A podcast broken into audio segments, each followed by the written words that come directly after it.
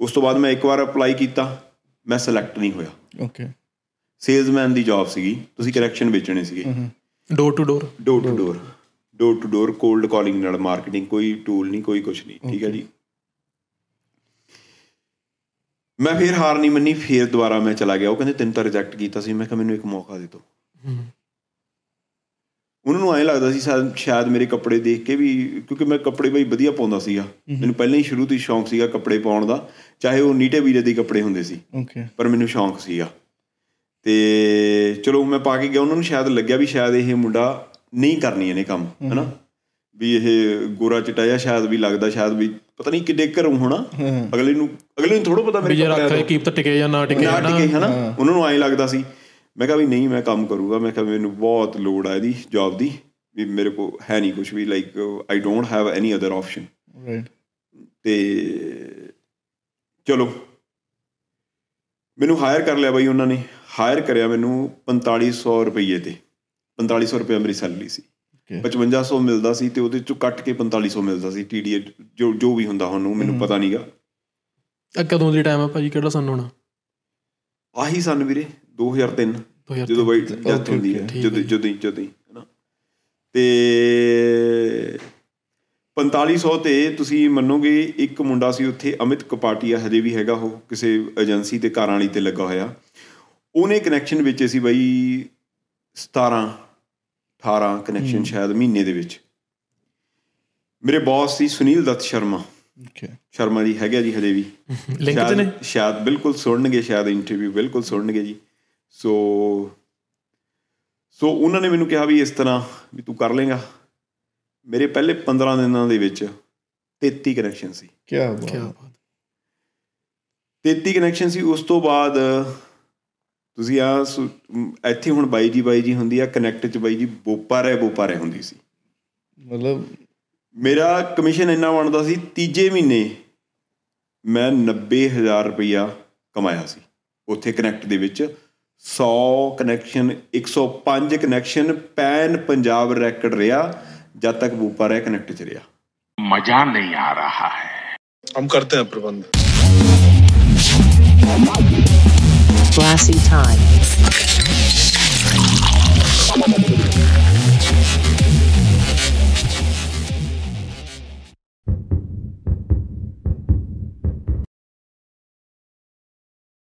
Hello and welcome to classy time ਸਭ ਤੋਂ ਪਹਿਲੇ ਮੈਂ ਤੁਹਾਡੇ ਸਾਰਿਆਂ ਦਾ ਧੰਨਵਾਦ ਕਰਨਾ ਚਾਹਨਾ ਕਿ ਸਾਡੇ ਪੰਜ ਐਪੀਸੋਡ ਰਿਲੀਜ਼ ਹੋਏ and like you guys are loving us so much and like the comments which you are giving us like it's heart felt and like it's so much of warmth ਜੋ ਮਤਲਬ ਮੈਂ ਮੈਂ ਤੇ GP ਵੀਰਾ feel ਕਰ ਸਕਦੇ ਆ ਕਿ ਕਿੰਨਾ ਤੁਸੀਂ ਸਪੋਰਟ ਕਰ ਰਹੇ ਹੋ ਯੰਗਸਟਰਸ ਨੂੰ ਐਂਡ ਅੱਜ ਦਾ ਜਿਹੜਾ ਐਪੀਸੋਡ ਹੈ like it is one of the most influential like episode ਜਿਹੜਾ ਸਪੈਸ਼ਲੀ ਸਾਡੀ ਯੂਥ ਲਈ ਹੋਏਗਾ ਐਂਡ ਜੋ ਪਰਸਨੈਲਿਟੀ ਹੈ ਸਾਡੇ ਨਾਲ ਬੈਠਣਗੇ like it's very very very rare ਕਿ ਮਤਲਬ ਇੱਕ ਪੰਜਾਬੀ ਪੋਡਕਾਸਟ 'ਚ ਲਾਈਕ ਐਂਟਰਪ੍ਰੀਨਿਓਰਸ਼ਿਪ ਨੂੰ ਆਪਾਂ ਪ੍ਰਮੋਟ ਕਰ ਰਹੇ ਹਾਂ and like one of the most influential person in the GTA area. I believe that it's in all over Canada, like North America.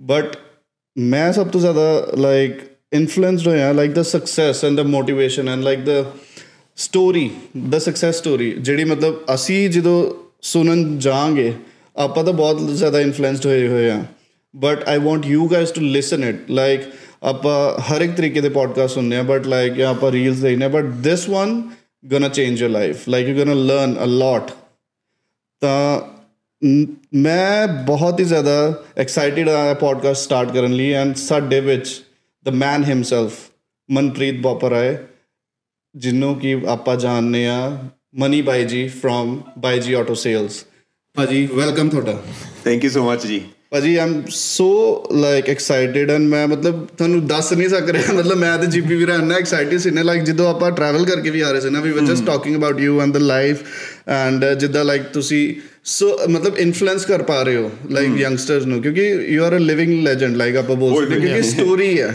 ਠੀਕ ਹੈ ਕਿ ਕਿੱਥੋਂ ਇੱਕ ਇੱਕ ਨਾਰਮਲ ਮਿਡਲ ਕਲਾਸ ਬੱਚਾ ਅੱਜ ਹੀ is like worth you know like people are.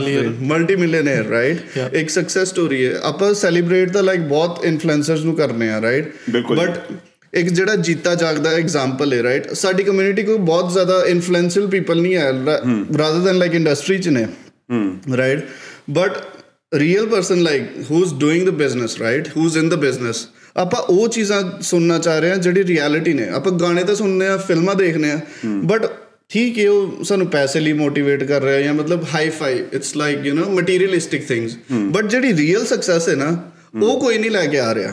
ਬਿਲਕੁਲ। But ਭਾਜੀ ਫੇਰ ਤੋਂ ਇੱਕ ਵਾਰੀ ਪੂਰੀ ਕਲਾਸੀ ਟਾਈਮ ਦੀ ਟੀਮ ਵੱਲੋਂ ਥੈਂਕ ਯੂ ਸੋ ਮੱਚ ਕਿ ਤੁਸੀਂ ਨੋ ਮਤਲਬ ਪ੍ਰੋਬਲਮ ਤੁਸੀਂ ਸਾਡੇ ਘਰ ਆਏ ਹੋ ਮੋਸਟ ਵੈਲਕਮ ਤੇ ਤੁਸੀਂ ਇੰਨੇ ਸੋਹਣੇ ਵਰਡ ਦੇ ਨਾਲ ਮੇਰੀ ਇੰਟਰੋਡਕਸ਼ਨ ਜਿੰਨਾ ਮੈਨੂੰ ਲੱਗਦਾ ਨਹੀਂ ਕਿ ਮੈਂ ਉਹਨੇ ਜੋਗਾ ਹੈਗਾ ਬਟ ਅਗੇਨ ਤੁਹਾਡਾ ਆਇਆਂ ਨੂੰ ਜੀ ਆਇਆਂ ਨੂੰ ਜੀ ਬਿਲਕੁਲ। ਭਾਜੀ you deserve it. Thank you ਭਾਜੀ you deserve it you have earned that respect in a community thank you so much ਜੀ। ਭਾਜੀ। Even ਤੁਹਾਡੀ like personality very humble no problem ਜੀ। Thank you so much obviously ਦੇਖੋ ਇਹ ਮੇਰੀ ਨਹੀਂ ਇਹ ਆਪਾਂ ਨੂੰ ਜਿਹੜਾ ਵਿਰਸੇ ਦੇ ਵਿੱਚ ਮਿਲਿਆ। ਹਾਂਜੀ। ਘਰੋਂ ਆਪਾਂ ਸਿੱਖਦੇ ਆ ਆਬਵੀਅਸਲੀ ਕਹਿੰਦੇ ਜਿਵੇਂ ਜਿਵੇਂ ਰੱਬ ਤੁਹਾਨੂੰ ਦੇਈ ਜਾਵੇ ਨਾ ਤੁਸੀਂ ਝੁਕੀ ਚੱਲੋ। ਰਾਈਟ ਕਿਉਂਕਿ ਜੇ ਰੁੱਖ ਸਿੱਧਾ ਖੜਾ ਰਹੂ ਨਾ ਆਕੜ ਕੇ ਉਹਨੂੰ ਤਾਂ ਫਿਰ ਹਨੇਰੀ ਵੀ ਢਾ ਲੈਂਦੀ ਹੈ। ਝੁਕਣਾ ਇਨਸਾਨ ਜਿੰਨਾ ਝੁਕਦਾ ਹੈ ਉਨਾ ਤੁਸੀਂ ਮਤਲਬ ਆਬਵੀਅਸਲੀ ਰੱਬ ਉਹਨਾਂ ਦੇਈ ਜਾਂਦਾ ਉਨੀ ਤੁਸੀਂ ਮਿੱਠੇ ਹੋਈ ਜਾਓ। ਰਾਈਟ ਤੋ ਸੋ ਫਲ ਸਾਰਾ ਕੁਝ ਉਹ ਮਤਲਬ ਕਰਨ ਕਰਾਉਣ ਵਾਲਾ ਉਹੀ ਹੈ। ਉਹੀ ਹੈ ਜੀ ਘਰਦਿਆਂ ਦੀਆਂ ਬਲੇਸਿੰਗ ਜਿਹੜੀਆਂ ਵੀ ਹੈਗੀਆਂ ਨੇ ਤੇ ਜਿਹੜਾ ਵੀ ਆਪਾਂ ਨੂੰ ਸਿਖਾਉਂਦੇ ਰਹਿੰਦੇ ਆ ਆਪਾਂ ਸਿੱਖਦੇ ਰਹਿੰਦੇ ਆ ਤੇ ਕੋਸ਼ਿਸ਼ ਉਹੀ ਕਰਦੇ ਜੀ ਭਾਜੀ ਕਿੱਦਾਂ ਤੁਸੀਂ ਇੰਨੇ ਹੰਬਲ ਰਹਿ ਲੈਂਦੇ ਹੋ? ਪਹਿਲੇ ਮੈਨੂੰ ਉਹ ਸੁਣਾਓ ਕਿਉਂਕਿ ਥੋੜੀ ਜਿਹੀ ਵੀ ਕਿਸੇ ਨੂੰ ਸਕਸੈਸ ਮਿਲੇ ਨਾ ਤਾਂ ਉਹਨਾਂ ਦੇ ਤਾਂ ਲਾਈਕ ਫੱਟੇ ਚ ਕੋਏ ਹੁੰਦੇ ਆ। ਕਹਿੰਦਾ ਭਾਈ ਸਿੱਧੇ ਮੂੰਹ ਗੱਲ ਨਹੀਂ ਕਰਨੀ ਰਾਈਟ ਬਟ ਤੁਸੀਂ like how do you learn like or how do you stay humble and like you talk to people so normal right ਕਿ ਮਤਲਬ ਫੀਲ ਹੀ ਨਹੀਂ ਆ ਰਹੀ ਕਿ like we are talking to somebody like ਜਿਹਨੂੰ ਮਤਲਬ ਪੂਰੀ ਦੁਨੀਆ ਇਵਨ ਜ ਦੇਖਣਾ ਲਾਈਕ ਚਾਹ ਰਹੀ ਹੈ ਬਿਫੋਰ ਹਨਾ ਜਦੋਂ ਆਪਾਂ ਸਟਾਰਟ ਕਰਨਾ ਸੀਗਾ ਭਾਜੀ ਤੁਸੀਂ ਮੈਂ ਮੈਂ ਤੁਹਾਨੂੰ ਵਿੱਚ ਗੱਲ ਰੋਕ ਰਿਹਾ ਮੈਂ ਐਡਾ ਹੈ ਨਹੀਂਗਾ ਤੁਸੀਂ ਮੈਨੂੰ ਸਪੈਸ਼ਲ ਬਣਾ ਰਹੇ ਹੋ ਭਾਜੀ ਤੁਸੀਂ ਮੈਂ ਨਾਰਮਲ ਨਾਰਮਲ ਵੀ ਨਹੀਂ ਹੈ ਮੈਂ ਲਾਈਕ ਮੈਂ ਕਹਾਂ ਵੀ ਆਪ ਮੈਂ ਜਣੀ ਹੁਣ ਆਪਾਂ ਜਦੋਂ ਸਟੋਰੀ ਚੱਲਣੀ ਆ ਤੁਹਾਨੂੰ ਪਤਾ ਲੱਗ ਜਾਣਾ ਵੀ ਲਾਈਕ ਆਮ ਘਰਾਂ ਦੀ ਤਾਂ ਹਰੇਕ ਹੀ ਗੱਲ ਕਰਦਾ ਹੈ। ਰਾਈਟ ਮੈਂ ਤਾਂ ਬਹੁਤ ਗਰੀਬ ਜੇ ਘਰ ਤੋਂ ਇੱਕ ਮੁੰਡਾ ਲਾਈਕ ਜਿਹਦਾ ਕਦੇ ਹੋ ਹੀ ਨਹੀਂ ਸਕਦਾ ਵੀ ਜਿੱਤ ਤੱਕ ਅਸੀਂ ਪਹੁੰਚ ਗਏ ਜਾਂ ਜਿੱਤ ਤੱਕ ਹੈਗੇ ਆ। ਸੋ ਉਹ ਜਿਹੜਾ ਮੇਰਾ ਪਿਛੋਕੜ ਆ ਨਾ ਰਾਈਟ ਜੇ ਮੈਂ ਤੈਨੂੰ ਸੱਚ ਦੱਸਾਂ ਉਹ ਮੈਨੂੰ ਹੰਬਲ ਰੱਖਦਾ ਹੈ। ਵੀ ਮੈਂ ਕਿੱਥੋਂ ਤੁਰ ਕੇ ਆ ਗਿਆ। ਜਿਹਦੇ ਕੋਲ ਖੋਣ ਨੂੰ ਕੁਝ ਨਾ ਹੋਵੇ ਉਹ ਬੰਦਾ ਹੰਬਲ ਰਹਿੰਦਾ ਹੈ। ਰਾਈਟ ਸੋ ਮੇਰੇ ਕੋਲ ਤਾਂ ਖੋਣ ਨੂੰ ਕਦੇ ਵੀ ਕੁਝ ਨਹੀਂ ਸੀ। ਠੀਕ ਹੈ? ਸੋ ਜਿਹੜਾ ਕੁਝ ਬਣਾਇਆ ਸਾਰਾ ਕੁਝ ਬਣਾਇਆ ਹੀ ਹੈ। ਜੇ ਕਈ ਵਾਰ ਆਪਾਂ ਨੂੰ ਮਿਲ ਜਾਂਦੀਆਂ ਕੋਈ ਚੀਜ਼ ਕੋਈ ਗਿਫਟ ਆ ਗਿਆ ਕੋਈ ਚੀਜ਼ ਆ ਗਈ ਕਿਸੇ ਨੇ ਤੁਹਾਨੂੰ ਬਣਾ ਕੇ ਦਿੱਤਾ ਉਹਨੂੰ ਖੋਣ ਦਾ ਡਰ ਹੋਊ। ਜਿਹਨੇ ਆਪ ਬਣਾਇਆ ਉਹ ਦੁਬਾਰਾ ਬਣਾ ਲੂਗਾ ਰਾਈਟ ਸੋ ਤਾਂ ਕਰਕੇ ਵੀਰੇ ਆਪਾਂ ਨੂੰ ਡਰ ਨਹੀਂ ਗਿਆ। ਕੋਈ ਉਹੋ ਜੀ ਚੀਜ਼ ਨਹੀਂ ਗਈ ਵੀ ਦਿਲ ਦੇ ਵਿੱਚ ਆਉਂਦੀ ਵੀ ਜਾਂ ਆਪਾਂ ਠੀਕ ਹੈ ਓਕੇ ਹਰੇਕ ਬੰਦਾ ਮਿਹਨਤ ਕਰਦਾ, ਪੈਸੇ ਲਈ ਕੰਮ ਕਰਦੇ ਆ, ਪਰ ਮੇਰੇ ਲਈ ਪੈਸਾ ਸਾਰਾ ਕੁਝ ਨਹੀਂਗਾ ਸੈਟੀਸਫੈਕਸ਼ਨ ਹੋਣੀ ਵੀ ਜ਼ਰੂਰੀ ਆ। ਮੈਂ ਆਏ ਨਹੀਂ ਮਤਲਬ ਹਾਥ ਹੂਤ ਕਰਦਾ, ਮਤਲਬ ਪੈਸੇ ਦੇ ਪਿੱਛੇ ਜਦੋਂ ਤੁਸੀਂ ਭੱਜਣਾ ਛੱਡ ਦੋਗੇ, ਤੁਸੀਂ ਆਪਣਾ ਕੰਮ ਤੇ ਫੋਕਸ ਰੱਖੋਗੇ, ਪੈਸਾ ਤੁਹਾਡੇ ਕੋਲ ਆਪਣੇ ਆਪ ਆਈ ਜਾਣਾ। ਤੁਹਾਡਾ ਫੋਕਸ ਕੰਮ ਤੇ ਹੋਊਗਾ, ਤੁਸੀਂ ਹੰਬਲ ਵੀ ਰਹੋਗੇ। Right Yeah. ਭਾਜੀ ਐਪੀਸੋਡ ਸਟਾਰਟ ਕਰਨ ਤੋਂ ਪਹਿਲੇ ਮੈਂ ਤਾਂ ਕਹਿਣਾ ਚਾਹਾਂਗਾ ਕਿ ਭਾਜੀ ਲਿਖਦੇ ਬਹੁਤ ਵਧੀਆ ਨੇ। ਆਪਾਂ ਜਦੋਂ ਆਏ। ਵਧੀਆ ਲਿਖਾਈ ਭਾਜੀ। ਭਾਜੀ ਨੇ ਸਾਨੂੰ ਦੋ ਤਿੰਨ ਆਪਣੇ ਲਿਖੇ ਦੇ ਸ਼ੇਅਰ ਸੁਣਾਏ ਨੇ। ਪੋਡਕਾਸਟ ਵੀ ਬੋਲਣਗੇ ਭਾਜੀ। ਹਾਂ ਪੋਡਕਾਸਟ ਵੀ ਬਟ ਭਾਜੀ ਮੈਂ ਚਾਹਾਂਗਾ ਕਿ ਤੁਸੀਂ ਪਹਿਲਾ ਸ਼ੇਅਰ ਇੱਕ ਬਿਲਕੁਲ। Starting ਲਈ। ਬਿਲਕੁਲ। ਸੌਰੀ ਦੇਖੋ ਮੈਂ ਲਿਖਦਾ ਜ਼ਰੂਰ ਆ ਮੈਨੂੰ ਕਾਲਜ ਤੋਂ ਨਹੀਂ ਸਕੂਲ ਤੋਂ ਹੀ ਸ਼ੌਂਕ ਆ ਲਿਖਣ ਦਾ। ਤੇ ਬਟ ਹੁਣ ਅੱਜ ਕੱਲ ਬਿਜ਼ੀ ਹੋਣ ਕਰਕੇ ਮੈਨੂੰ ਚੀਜ਼ਾਂ ਯਾਦ ਨਹੀਂ ਰਹਿੰਦੀਆਂ, ਮੈਂ ਐਵੇਂ ਕਹਦਾ, ਤਾਂ ਕਰਕੇ ਮੈਂ ਡਾਇਰੀ ਤੇ ਲਿਖ ਕੇ ਬੋਲੂੰਗਾ, ਤੁਹਾਨੂੰ ਉਸ ਤਰ੍ਹਾਂ ਹੀ ਲੱਗੂਗਾ। ਮੈਂ ਥੋੜਾ ਜਿਹਾ ਇਹਦੇ ਵਿੱਚ ਜਿਹੜਾ ਆਹ ਮੈਂ ਬੋਲਣ ਲੱਗਿਆ, ਇਹਦੇ ਮੇਰੇ ਬਚਪਨ ਦੀ ਝਲਕ ਆ। ਬਚਪਨ ਨੂੰ ਮੈਂ ਇੱਥੇ ਤੱਕ ਲੈ ਕੇ ਆਇਆ, ਉਹਦੀ ਝਲਕ ਹੈ ਅਸੀਂ ਤਾਂ ਬੈਠਕ ਵਾਲੇ ਸਾਂ ਸੱਜਣਾ, ਸਾਡੇ ਕੋਲ ਤਾਂ ਆਪਣਾ ਘਰ ਵੀ ਨਹੀਂ ਸੀ। ਬਾਪੂ ਨੇ ਕਰਜ਼ਾ ਚੁੱਕ ਤਿੰਨ ਕਮਰੇ ਪਾ ਲਏ। ਤੁਸੀਂ ਸੱਚ ਮੰਨਿਓ ਉਹਨਾਂ ਤੇ ਕਈ ਸਾਲ ਦਰ ਵੀ ਨਹੀਂ ਸੀ। ਰੱਬ ਦੇ ਰੰਗ ਨੇ ਮਨੀ। ਰੱਬ ਦੇ ਰੰਗ ਨੇ ਮਨੀ ਬਾਈ ਜੀ ਬਾਈ ਜੀ ਹੋਈ ਪਈ ਐ। ਮੈਨੂੰ ਤਾਂ ਪਿੰਡ 'ਚ ਕੋਈ ਜਾਣਦਾ ਬੰਦਾ ਰਤੀ ਭਰ ਵੀ ਨਹੀਂ ਸੀ। ਸੋ ਕਰਨ ਕਰਾਉਣ ਵਾਲਾ ਉਹੀ ਮਾਲਕ ਹੈ ਸੋ ਵੀਰੇ ਇਹੀ ਚੀਜ਼ਾਂ ਨੇ ਜਿਹੜਾ ਜਦੋਂ ਤੁਸੀਂ ਉਹ ਚੀਜ਼ਾਂ ਨੂੰ ਆਪਣੇ ਨਾਲ ਲਾ ਕੇ ਰੱਖਦੇ ਹੋ ਉਹ ਚੀਜ਼ਾਂ ਤੁਹਾਨੂੰ ਵੱਡਾ ਬਣਾਉਂਦੀਆਂ ਨੇ ਮੇਰੇ ਹਿਸਾਬ ਨਾਲ this shows ਕਿ ਲਾਈਕ ਕਿੱਦਾਂ ਦੀ ਤੁਹਾਡੀ ਅਪਬ੍ਰਿੰਗਿੰਗ ਰਹੀ ਹੋਏਗੀ ਯੂ نو ਲਾਈਕ ਸਾਰਾ ਤੁਹਾਡੇ ਕੈਰੈਕਟਰ ਦਾ ਆਈ ਗੈਸ ਲਾਈਕ ਤੁਹਾਡੇ ਮਾਪਿਆਂ ਨੂੰ ਲਾਈਕ ਕ੍ਰੈਡਿਟ ਜਾਊਗਾ ਕਿ like you know like how they have ਤੇ ਅੱਜ ਅਸੀਂ ਕਰਾਂਗੇ ਵੀ ਗੱਲ ਸਾਰੇ ਭਾਜੀ ਦੇ ਬਚਪਨ ਤੋਂ ਲੈ ਕੇ ਹੁਣ ਤੱਕ ਦੇ ਜੋ ਸਟਰਗਲ ਸੀਗੇ ਜੋ. ਇੰਡੀਆ ਦਾ ਸਟਰਗਲ ਹੋ ਗਿਆ ਕੈਨੇਡਾ ਦਾ ਸਟਰਗਲ ਹੋ ਗਿਆ ਸੋ ਆਪਾਂ ਸ਼ੁਰੂ ਬਚਪਨ ਤੋਂ ਕਰਾਂਗੇ ਇੰਡੀਆ ਦਾ। ਭਾਜੀ ਕਿੱਦਾਂ ਸੀਗਾ ਤੁਹਾਡਾ ਬਚਪਨ? ਜਿਵੇਂ ਮੈਂ ਤੁਹਾਨੂੰ ਪਹਿਲਾਂ ਦੱਸਿਆ ਕਿ ਬਹੁਤ ਬੰਦੇ ਗੱਲ ਕਰਦੇ ਆ ਆਮ ਘਰਾਂ ਦੀ। ਹਾਂਜੀ।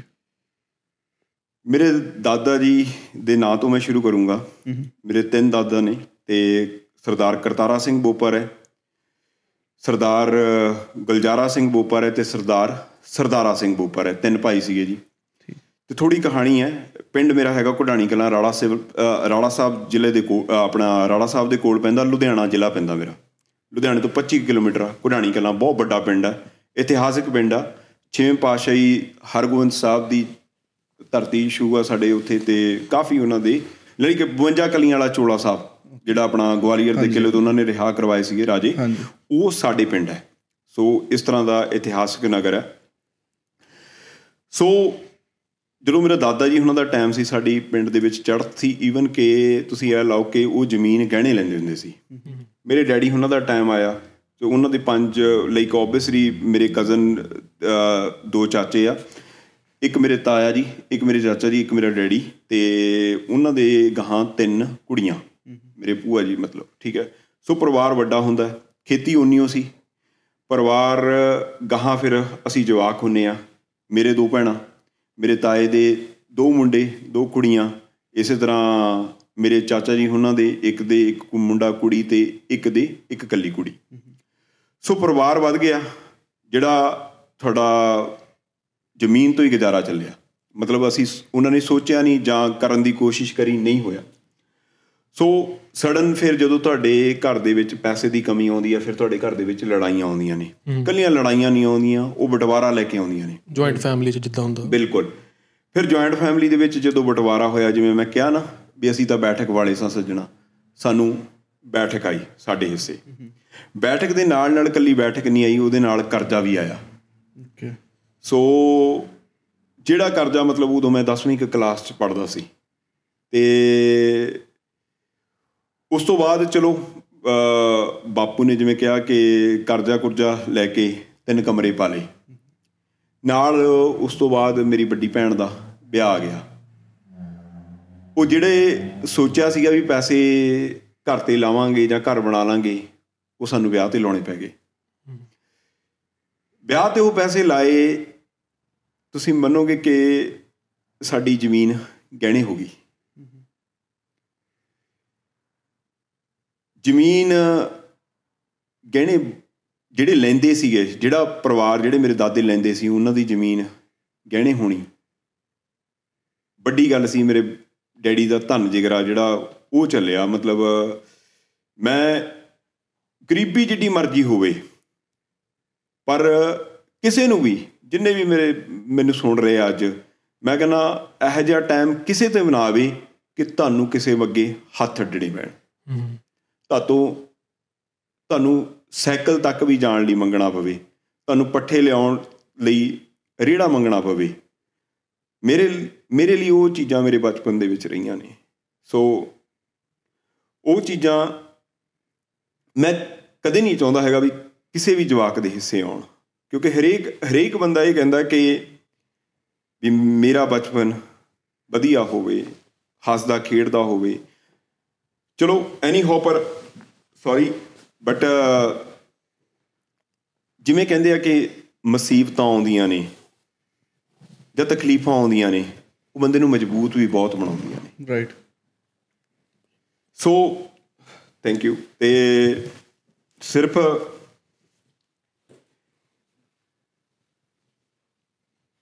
ਚਲੋ ਆਪਾਂ ਮੁੜ ਕੇ ਗੱਲ ਉੱਥੇ ਲੈ ਕੇ ਆਈਏ ਫਿਰ। ਵੱਡੀ ਭੈਣ ਦਾ ਵਿਆਹ ਹੋਇਆ ਹਨਾ? ਹਾਂ ਵੱਡੀ ਭੈਣ ਦਾ ਵਿਆਹ ਹੋਇਆ ਤੇ।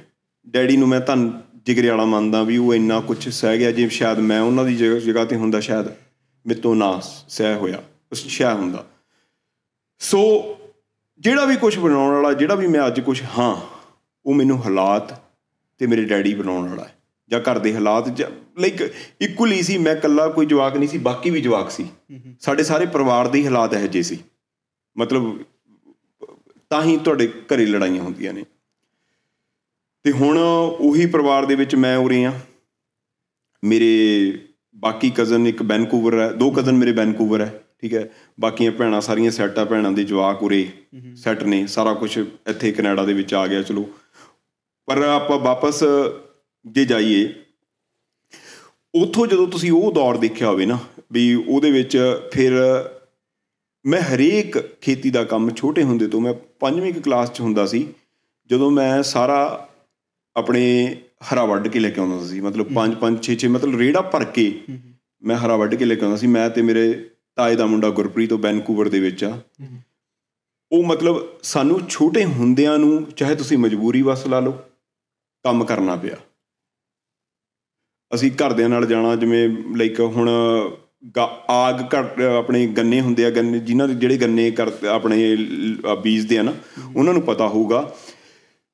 ਤੂੜੀ ਨਾ ਹੋਣੀ ਤੁਹਾਡੇ ਪੂਰੇ ਘਰੇ ਤੇ ਤੁਹਾਨੂੰ ਆਗ ਜਿਹੜੇ ਉੱਪਰ ਵਾਲਾ ਹੁੰਦਾ ਨਾ ਉਹ ਲਾਉਣਾ ਪੈਂਦਾ ਜਾ ਕੇ। ਉਹ ਜਦੋਂ ਜਿਹੜੇ ਹੁੰਦੇ ਆ ਉਹਨਾਂ ਦੇ ਜਾ ਕੇ ਉਹ ਵੀ ਲਾਇਆ ਬਾਈ ਬਚਪਨ ਦੇ ਵਿੱਚ ਉਹ ਚੀਜ਼ਾਂ ਤੱਕ ਵੀ ਕਰੀਆਂ ਨੇ।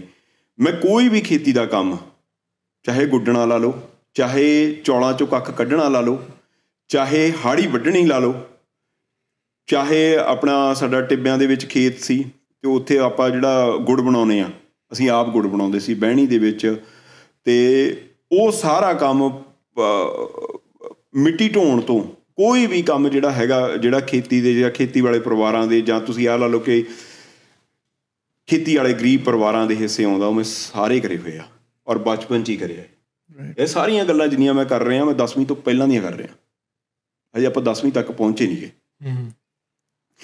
ਸੋ ਚਲੋ ਮੈਂ 9ਵੀਂ 10ਵੀਂ ਜਿਹੜੀ ਹੈਗੀ ਆ ਮੈਂ ਪਿੰਡ ਵਾਲੇ ਸਕੂਲ ਕਰੀ ਹੈ। ਤੇ 11ਵੀਂ 12ਵੀਂ ਮੈਂ ਕਮਰਸ ਦੇ ਵਿੱਚ ਖਟੜਾ ਚ ਹਰਮ ਸਾਡੇ ਨਾਲ ਆ ਉੱਥੇ ਕਰੀ ਆ ਤੇ ਪੜ੍ਹਨ ਨੂੰ ਮੈਂ ਚੰਗਾ ਸੀ।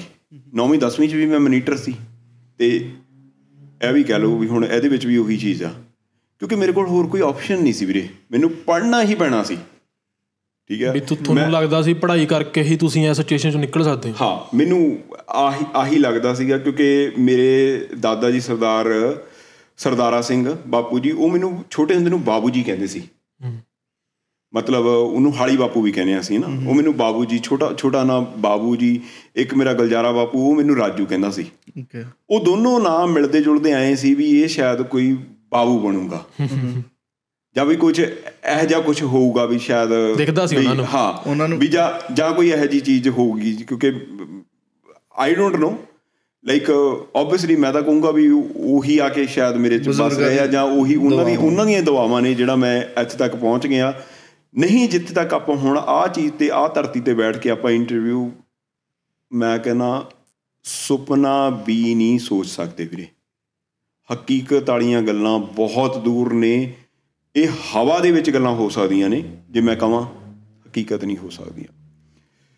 ਚਲੋ ਆਪਾਂ ਵਾਪਸ ਆਉਨੇ ਆ ਜੀ। ਪਲੱਸ 2 ਦੇ ਵਿੱਚ ਵੀ ਅਗੇਨ ਮੈਂ ਚਲੋ ਕਮਰਸ ਦੇ ਵਿੱਚ ਪਾਸ ਹੁੰਨਾ ਸਰਕਾਰੀ ਸਕੂਲ ਹੀ ਸੀ ਸਰਕਾਰੀ ਸਕੂਲ ਦੇ ਵਿੱਚ ਫੀਸ ਦਾ ਤੁਹਾਨੂੰ ਪਤਾ ਹੀ ਆ ਨਾ ਬਿਲਕੁਲ। ਤੇ ਮੇਰੇ ਨੰਬਰ ਚੰਗੇ ਸੀਗੇ ਗੁੱਡ ਸੀਗਾ ਮਤਲਬ ਸਭ ਤੋਂ ਮੈਂ ਟੌਪ ਹੀ ਕਰਿਆ ਸੀਗਾ ਕਮਰਸ ਦੇ ਵਿੱਚ ਉਸ ਉਸ ਟਾਈਮ ਦੇ ਵਿੱਚ। ਜਿੰਨੇ ਵੀ ਸਾਡੇ ਸਟੂਡੈਂਟ ਸੀਗੇ ਉੱਥੇ ਬਾਹਲੇ ਨਹੀਂ ਸੀਗੇ। ਉਸ ਤੋਂ ਬਾਅਦ ਆਬਵੀਅਸਲੀ ਅਸੀਂ ਕਾਲਜ ਜਾਣਾ ਸੀ ਫਿਰ। ਓਕੇ ਤੁਸੀਂ ਤੇ ਕਿ ਜਦੋਂ ਮੈਂ ਕਾਲਜ ਜਾਣਾ ਸੀ ਤੇ ਘਰੇ ਸਾਡੇ ਲੜਾਈ ਹੋਈ। ਬਹੁਤ ਲੜਾਈ ਹੋਈ ਕਿ ਆਬਵੀਅਸਲੀ ਹਰੇਕ ਕਹਿੰਦਾ ਵੀ ਮੈਨੂੰ ਮੈਂ ਚੰਗਾ ਪੜ੍ਹਦਾ ਵੀ ਮੈਨੂੰ ਚੰਗੇ ਕਾਲਜ ਲਾਇਆ ਜਾਵੇ। ਹੂੰ ਸੋ ਕੁਦਰਤੀ ਮੇਰਾ ਲੱਕ ਮੰਨ ਲਓ, ਮੇਰੀ ਕਿਸਮਤ ਮੰਨ ਲਓ ਕਿ ਉਹ ਲੜਾਈ ਦੇ ਵਿੱਚ ਮੇਰੇ ਭੂਆ ਜੀ, ਮੇਰੇ ਆਪਣੇ ਜਵੱਦੀ ਤੋਂ ਮੇਰੇ ਭੂਆ ਜੀ ਆ, ਜਿਨ੍ਹਾਂ ਨੇ ਮਤਲਬ ਮੈਨੂੰ ਪੜਾਇਆ ਜਾਂ ਨੀਟਾ ਵੀਰਾ ਉਹਨਾਂ ਦਾ ਮੁੰਡਾ, ਜਿਨ੍ਹਾਂ ਨੇ ਮੈਨੂੰ ਪੜਾਇਆ ਉਹ ਕੁਦਰਤੀ ਤੌਰ ਤੇ ਉਹਨਾਂ ਦੀ ਐਂਟਰੀ ਹੋ ਜਾਂਦੀ ਆ, ਉਹ ਸਾਡੀ ਲੜਾਈ ਦੇ ਵਿੱਚ। ਤੇ ਘਰੇ ਉਹੀ ਕਲੇਸ਼ ਵਾਲਾ ਕੰਮ, ਹਨਾ ਬਾਈ ਜੀ? ਤੇ ਉਹ ਆਉਂਦੇ ਆ ਮੈਨੂੰ, ਕਿਉਂਕਿ ਘਰਦਿਆਂ ਕੋਲ ਫੀਸ ਦੇਣ ਨੂੰ ਪੈਸੇ ਨਹੀਂ ਸੀਗੇ, ਕੱਪੜੇ ਲੈਣ ਨੂੰ ਮੇਰੇ ਪੈਸੇ ਨਹੀਂ ਸੀਗੇ, ਤੇ ਉਹ ਮੈਨੂੰ ਲੈ ਜਾਂਦੇ ਆ ਜਵੱਦੀ ਮਾਡਲ ਟਾਊਨ ਲੁਧਿਆਣੇ। ਤਾਂ ਹੀ ਮੈਂ ਕਹਿੰਦਾ ਕਈ ਵਾਰ ਮੇਰਾ ਮਾਡਲ ਟਾਊਨ ਜਿਹੜਾ ਲੁਧਿਆਣਾ ਹੈਗਾ, ਉਹ ਮੇਰਾ ਸਿਟੀ ਹੈ ਮੈਂ ਉੱਥੇ ਜਾਣਾ ਤੇ ਉੱਥੇ ਕੱਲਾ ਮੈਂ ਉੱਥੇ ਜਾਂਦਾ ਨਹੀਂਗਾ ਮੇਰੇ ਭੂਆ ਜੀ, ਮੈਂ ਕਹਿੰਦਾ ਮੇਰੀ ਦੂਜੀ ਮਾਂ। ਉਹ ਨਹੀਂ ਹੁਣ ਹੈਗੇ ਸੌਰੀ ਇਸ ਧਰਤੀ ਤੇ ਕਿਉਂਕਿ ਉਹਨਾਂ ਨੂੰ ਕੈਂਸਰ ਦੀ ਬਿਮਾਰੀ ਸੀ। ਤੇ ਨੀਟਾ ਬਾਈ ਮੈਂ ਕਹਿੰਦਾ ਉਹ ਜਿਹਾ ਭਾਈ ਰੱਬ ਸਾਰਿਆਂ ਨੂੰ ਦੇਵੇ। ਤੇ ਉਹ ਮੈਨੂੰ ਮੇਰੇ ਸਕਿਆਂ ਨਾਲੋਂ ਵੀ ਵੱਧ ਸੀ। ਠੀਕ ਆ? ਤੇ ਉਹਨੇ ਮੈਨੂੰ ਸਾਰੇ ਉਹ ਲਾੜ ਲੜਾਏ ਪਰ ਬਾਈ ਜਦੋਂ ਮੈਨੂੰ ਕਦੇ ਕਹਿੰਦਾ ਹੁੰਦਾ ਸੀ ਨਾ ਵੀ ਮਨਪ੍ਰੀਤ ਆਹ ਕੰਮ ਕਰ ਦੇ ਮੈਂ ਜੇ ਰੋਟੀ ਖਾਂਦਾ ਵੀ ਹੁੰਦਾ ਸੀ ਨਾ ਵਿਚਾਲੇ ਉੱਠ ਕੇ ਖੜਾ ਹੋ ਜਾਂਦਾ ਸੀ। ਸੋ ਉਹਨਾਂ ਨੇ ਮੇਰਾ ਬਹੁਤ ਕੀਤਾ ਮੈਂ ਉਹਨਾਂ ਦਾ ਬਹੁਤ ਕੀਤਾ। ਮਤਲਬ ਸਕਿਆਂ ਤੋਂ ਵੱਧ ਵਾਲਾ ਕੰਮ ਸੀ। ਵੀ ਮਤਲਬ ਆਏ ਨਹੀਂ ਸੀਗਾ ਵੀ ਵੀ ਮਨਪ੍ਰੀਤ ਉਹਨਾਂ ਤੋਂ ਬਿਨਾ ਸੀ ਜਾਂ ਉਹ ਮੇਰੇ ਤੋਂ ਬਿਨਾ ਸੀ। ਮਤਲਬ ਜੇ ਮੈਂ ਵਾਪਸ ਕਦੇ ਵਾਰ ਲੁਧਿਆਣੇ ਤੋਂ ਪਿੰਡ ਆ ਜਾਣਾ ਤਾਂ ਉਹਨੇ ਬਾਈ ਨੇ ਸ਼ਾਮ ਨੂੰ ਆ ਕੇ ਮੈਨੂੰ ਵਾਪਸ ਲੈ ਜਾਣਾ। ਮਤਲਬ ਫਿਰ ਇੰਨਾ ਮੋਹ ਹੋ ਗਿਆ ਸੀ। ਥੋੜਾ ਜਿਹਾ ਰੋਣਾ ਤਾਂ ਆ ਰਿਹਾ ਕਿਉਂਕਿ ਉਹ ਹੁਣ ਦੋਨੇ ਨਾ ਮੇਰੀ ਭੂਆ ਜੀ ਤੇ ਨਾ ਮੇਰਾ ਨੀਟਾ ਵੀਰ ਉਹ ਦੁਨੀਆ ਤੇ ਨਹੀਂ ਬਾਈ ਦੀ ਐਕਸੀਡੈਂਟ ਹੋ ਗਿਆ ਸੀ। ਤੇ ਸਾਡਾ ਉੱਥੇ ਜਵੱਦੀ ਦੇ ਵਿੱਚ ਜਿਹੜਾ ਸਾਡਾ ਸੀ ਨਾ ਪ੍ਰਾਪਰਟੀ ਦੇ ਨਾਲ ਨਾਲ ਟਰਾਂਸਪੋਰਟ ਦਾ ਕੰਮ ਸੀ। ਟਰੱਕ ਚੱਲਦੇ ਸੀ ਬਾਈ ਉਹਨਾਂ ਦੇ। ਉਹ ਟਰੱਕਾਂ ਦੀ ਜ਼ਿੰਮੇਵਾਰੀ ਵੀ ਮੈਂ ਕਰਦਾ ਹੁੰਦਾ ਸੀ ਜਿਹੜਾ ਡਰਾਈਵਰਾਂ ਦਾ ਤੁਹਾਨੂੰ ਪਤਾ ਸਮਾਨ ਉਹ ਸਾਰਾ ਮੇਰੇ ਕੋਲ ਹੀ ਹੁੰਦਾ ਸੀ। ਡਰਾਈਵਰਾਂ ਦਾ ਤੁਸੀਂ ਆ ਗਲਾਸੀਆਂ ਗਲੂਸੀਆਂ ਜਿਹੜਾ ਚੱਕੀ ਫਿਰਦੇ ਹੋ। ਸੋ ਇਹਦੇ ਇਹ ਵੀ ਤਾਂ ਕਰਕੇ ਉਹਨਾਂ ਦਾ ਜਿਹੜਾ ਦੂਜਾ ਆਪਣਾ ਕਿਉਂਕਿ ਡਰਾਈਵਰ ਉਸ ਟਾਈਮ ਡੋਡੇ ਭੁੱਕੀ ਵਗੈਰਾ ਵੀ ਖਾਂਦੇ ਸੀ। ਕਿਉਂਕਿ ਘਰਦਿਆਂ ਨੂੰ ਸਾਰਿਆਂ ਨੂੰ ਪਤਾ ਸੀ ਵੀ ਮੈਂ ਉਸੇ ਟਾਈਮ ਤੋਂ ਜਮਾਂ ਹੀ ਨਹੀਂ ਪੀਣ ਵਾਲਾ ਜਾਂ ਜਾਂ ਇਹਦੇ ਵਾਲਾ ਕੰਮ ਨਹੀਂ ਸੀ ਉਹ ਸਾਰਾ ਸਮਾਨ ਮੇਰੇ ਕੋਲ ਹੀ ਹੁੰਦਾ ਸੀ। ਸੋ ਉਹ ਚੀਜ਼ਾਂ ਕਰਦੇ ਕਰਦੇ ਤੇ ਉਹ ਉੱਥੋਂ ਹੀ ਫਿਰ ਅ, ਬਈ ਜੀ ਜਿਵੇਂ ਮੈਂ ਬਾਈ ਅ, ਸਾਡੇ ਕੋਲ ਦੋ ਗੱਡੀਆਂ ਹੁੰਦੀਆਂ ਸੀ। ਸਵੇਰੇ ਉੱਠ ਕੇ ਦੋ ਗ- ਉਹ ਗੱਡੀਆਂ ਧੋਣੀਆਂ ਸਾਰੀਆਂ ਉੱਥੇ ਬੈਕ ਕਰਦਾ ਕਰਦਾ ਮਤਲਬ ਕਾਰ ਚਲਾਉਣੀ ਉੱਥੇ ਸਿੱਖੀ ਕਾਰ ਚਲਾਉਣੀ ਤਾਂ ਕਰਕੇ ਦੱਸ ਰਿਹਾ ਵੀ ਗੱਡੀਆਂ ਵਾਲਾ ਕੰਮ ਆਪਾਂ ਸਿੱਖਿਆ ਮਤਲਬ ਕਿ ਇੰਟਰਸਟ ਪੈ ਗਿਆ ਉੱਥੋਂ ਦੀ। ਉਥੋਂ ਇੰਟਰਸਟ ਪੈ ਗਿਆ ਉੱਥੇ ਧੋਣੀਆਂ ਸਭ ਤੋਂ ਪਹਿਲਾਂ ਉੱਥੇ ਧੋਣੀਆਂ ਸਵੇਰੇ ਉੱਠ ਕੇ ਰੋਜ਼ ਧੋਣੀਆਂ ਗੱਡੀਆਂ ਚਾਹੇ ਕੁਝ ਵੀ ਨਾ ਲੱਗੀ ਹੋਵੇ ਰੋਜ਼ ਧੋਣੀਆਂ। ਉਹ ਬਾਈ ਨੂੰ ਬਹੁਤ ਸ਼ੌਂਕ ਸੀਗਾ।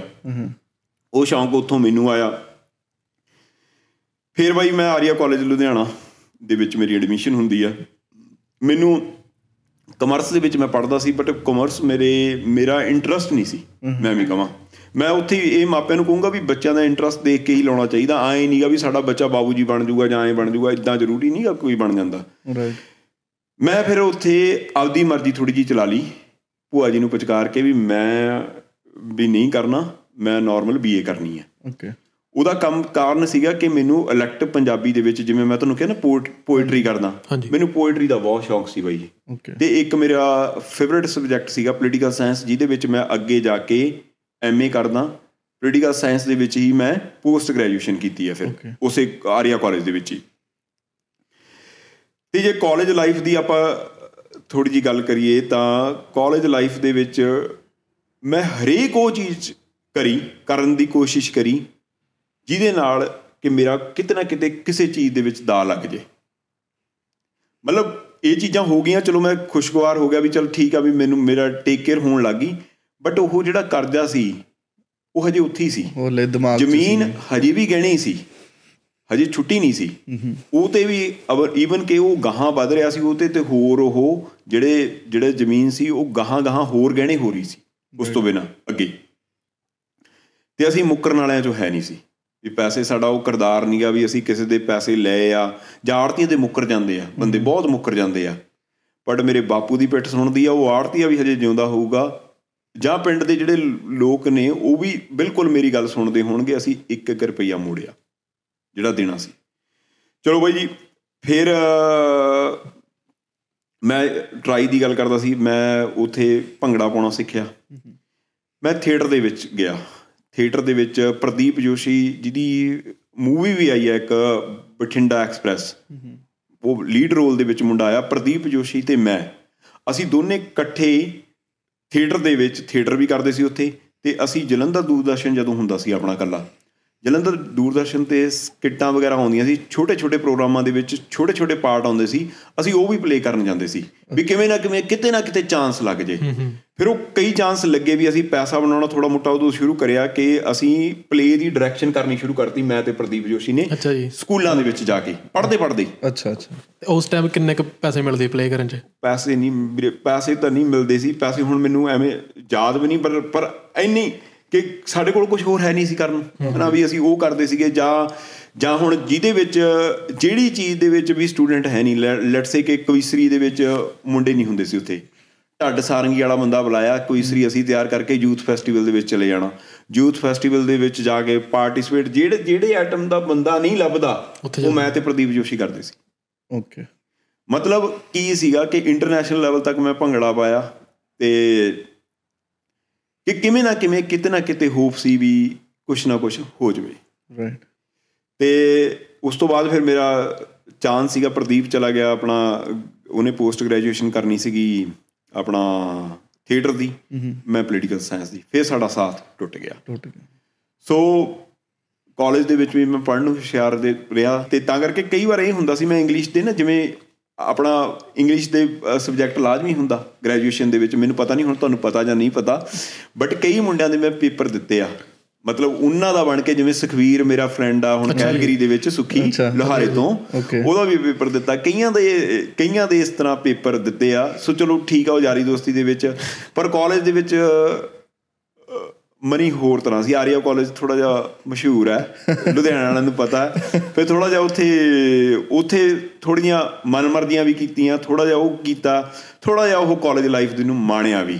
ਓਕੇ ਮਤਲਬ ਉਹ ਥੋੜੀ ਦੇ ਹਿਸਾਬ ਨਾਲ ਜੋ ਕੀਤਾ। ਉਹਦੇ ਉਹਦੇ ਵਿੱਚ ਸਿਕਿਉਰਿਟੀ ਥੋੜੀ ਜਿਹੀ ਆ ਗਈ ਸੀਗੀ ਕਿਉਂਕਿ ਜਬੱਦੀ ਕਿਉਂਕਿ ਉਹ ਤਕੜੇ ਸੀ ਬਾਈ ਮੇਰੇ ਭੂਆ ਜੀ ਹੋਣੀ ਨਾ। ਉਹਨਾਂ ਦਾ ਕੰਮ ਸੀ ਕਦੇ ਗੱਡੀ ਵੀ ਲੈ ਜਾਣੀ। ਓਕੇ ਤੇ ਬਾਹਲੇ ਬੰਦਿਆਂ ਨੂੰ ਆਹ ਜਿਹੜੀਆਂ ਆਪਾਂ ਗੱਲਾਂ ਅੱਜ ਕਰੀਆਂ ਨੇ ਨਾ ਇਹ ਪਤਾ ਹੀ ਨਹੀਂ ਹੋਣਾ। ਮੇਰੇ ਬਚਪਨ ਦੀਆਂ ਜਿਹੜੀਆਂ ਆਪਾਂ ਗੱਲਾਂ ਕਰੀਆਂ ਨੇ ਨਾ. ਇਹ ਈਵਨ ਮੇਰੇ ਯਾਰ ਦੋਸਤਾਂ ਨੂੰ ਸ਼ਾਇਦ ਇੱਥੇ ਵਾਲਿਆਂ ਨੂੰ ਤਾਂ ਕੈਨੇਡਾ ਵਾਲਿਆਂ ਨੂੰ ਤਾਂ ਕਿਸੇ ਨੂੰ ਨਹੀਂ ਪਤਾ। ਓਕੇ ਐ ਸੋ ਫਿਰ ਉੱਥੋਂ ਕਰਦੇ ਕਰਦੇ ਗੱਲ ਅੱਗੇ ਵਧੀ ਕੰਮ ਵੱਲ ਨੂੰ ਜੇ ਆਪਾਂ ਚੱਲੀਏ। ਓਕੇ ਹਾਂਜੀ।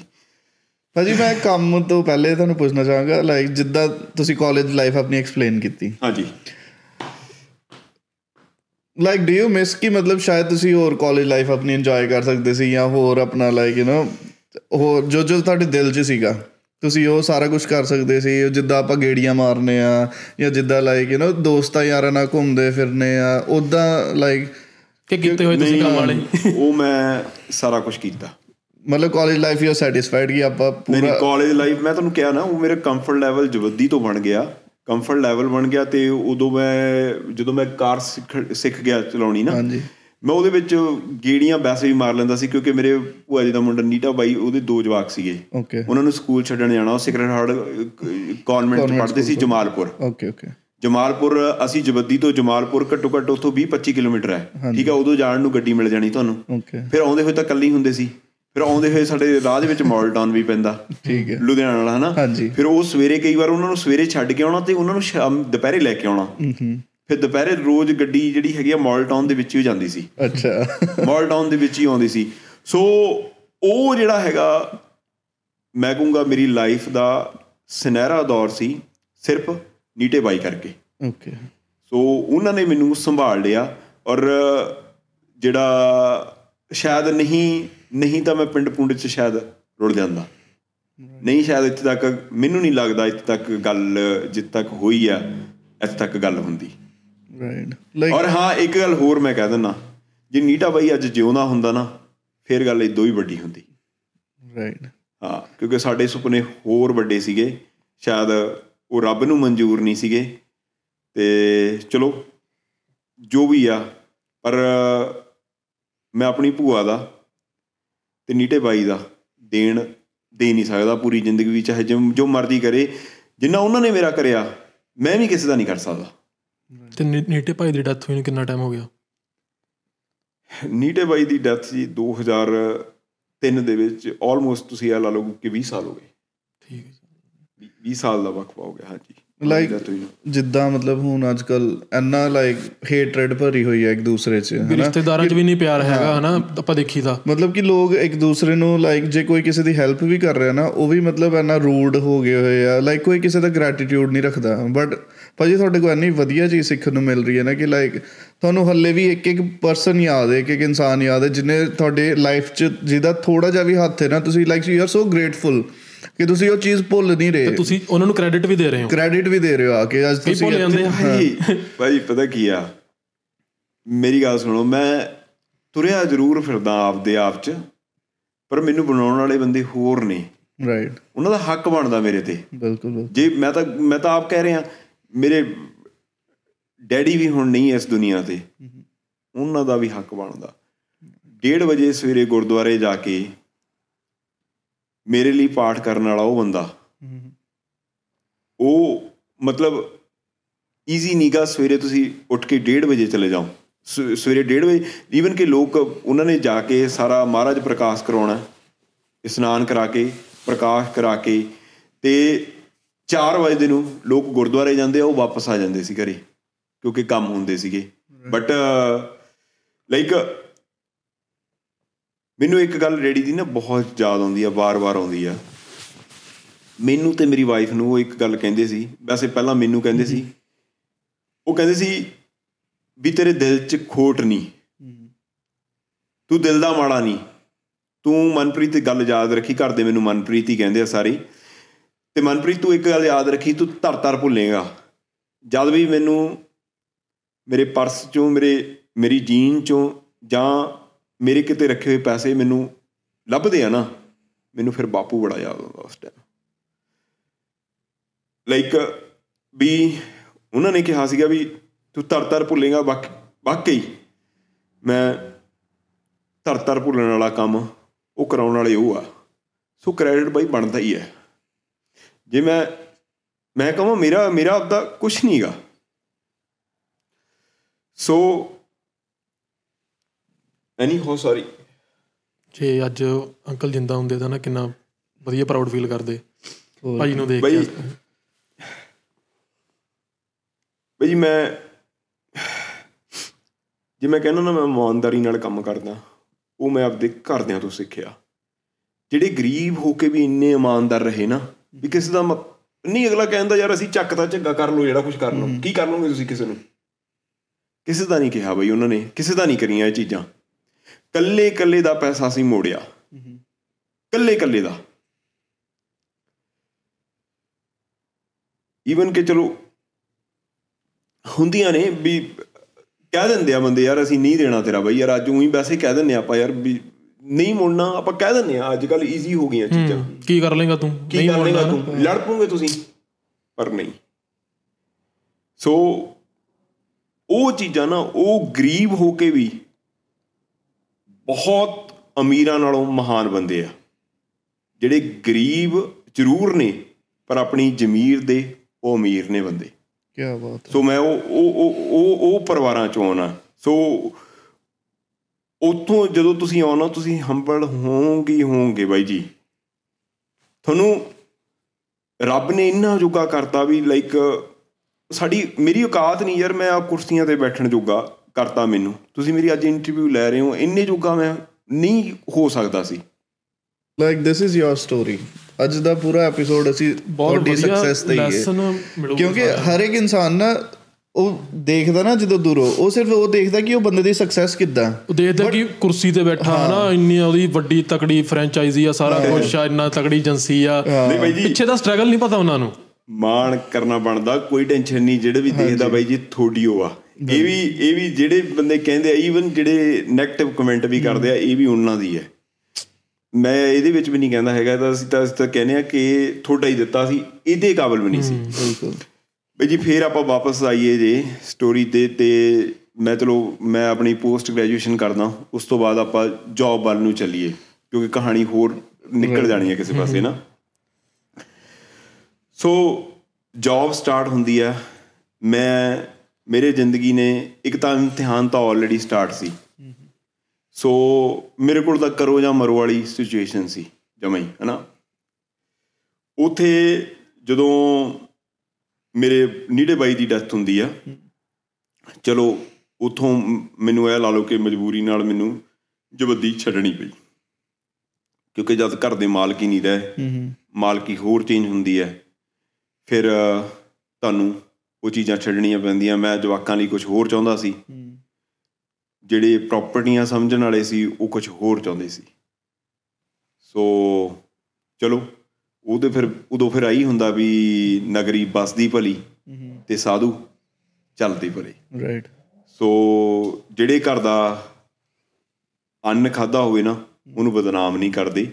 ਸੋ ਨਾ ਆਪਾਂ ਕਰਦੇ ਆ ਸੋ ਉਹਨਾਂ ਨੇ ਵੀ ਜਿਹੜਾ ਚੀਜ਼ ਕੀਤਾ ਮੇਰੇ- ਮੇਰੇ ਨਾਲ ਕੀਤਾ ਕਿ ਮੇਰੇ ਨਾਲ ਲੈ ਕੇ ਜਬਦੀਓ ਮੇਰਾ ਮੇਰਾ ਇਕੱਲੇ ਦਾ ਨਹੀਂ ਮੇਰਾ ਕਜ਼ਨ ਆ ਸੁਖੀ ਢਾਲੀਵਾਲ ਉਹ ਵੀ ਮੇਰੇ ਨਾਲ ਸੀ। ਸਾਡਾ ਮਤਲਬ 1 ਘੰਟੇ ਦੇ ਵਿੱਚ ਵਿੱਚ ਸਮਾਨ ਉੱਥੋਂ ਚਕਾਤਾ। ਸੋ ਲਾਈਕ ਪ੍ਰਾਪਰਟੀ ਸੀ ਉੱਥੇ ਬਈ ਜਵੱਦੀ ਦੇ ਵਿੱਚ। ਕਾਫੀ ਮਹਿੰਗੀ ਪ੍ਰਾਪਰਟੀ ਸੀ। ਉਹ ਉਹਦਾ ਚੱਕਰ ਸੀ। ਠੀਕ ਹੈ। ਚਲੋ ਐਨੀ ਹੋ ਉਤੋਂ ਫਿਰ ਮੇਰੀ ਸਟਰਗਲ ਲਾਈਫ ਬਾਈ ਸ਼ੁਰੂ ਹੁੰਦੀ। ਫਿਰ ਮੈਂ ਜੌਬ ਤਾਂ ਮੈਂ ਪਹਿਲਾਂ ਹੀ ਲੱਭ ਲਈ ਸੀ। ਜੌਬ ਮੈਂ ਆਲਰੇਡੀ ਕਰਨ ਲੱਗ ਗਿਆ ਸੀ। ਓਕੇ ਪਹਿਲੀ ਜੌਬ ਮੈਂ ਅਪਲਾਈ ਕੀਤਾ HFCL ਦੇ ਵਿੱਚ ਕਨੈਕਟ ਕੰਪਨੀ ਹੈ।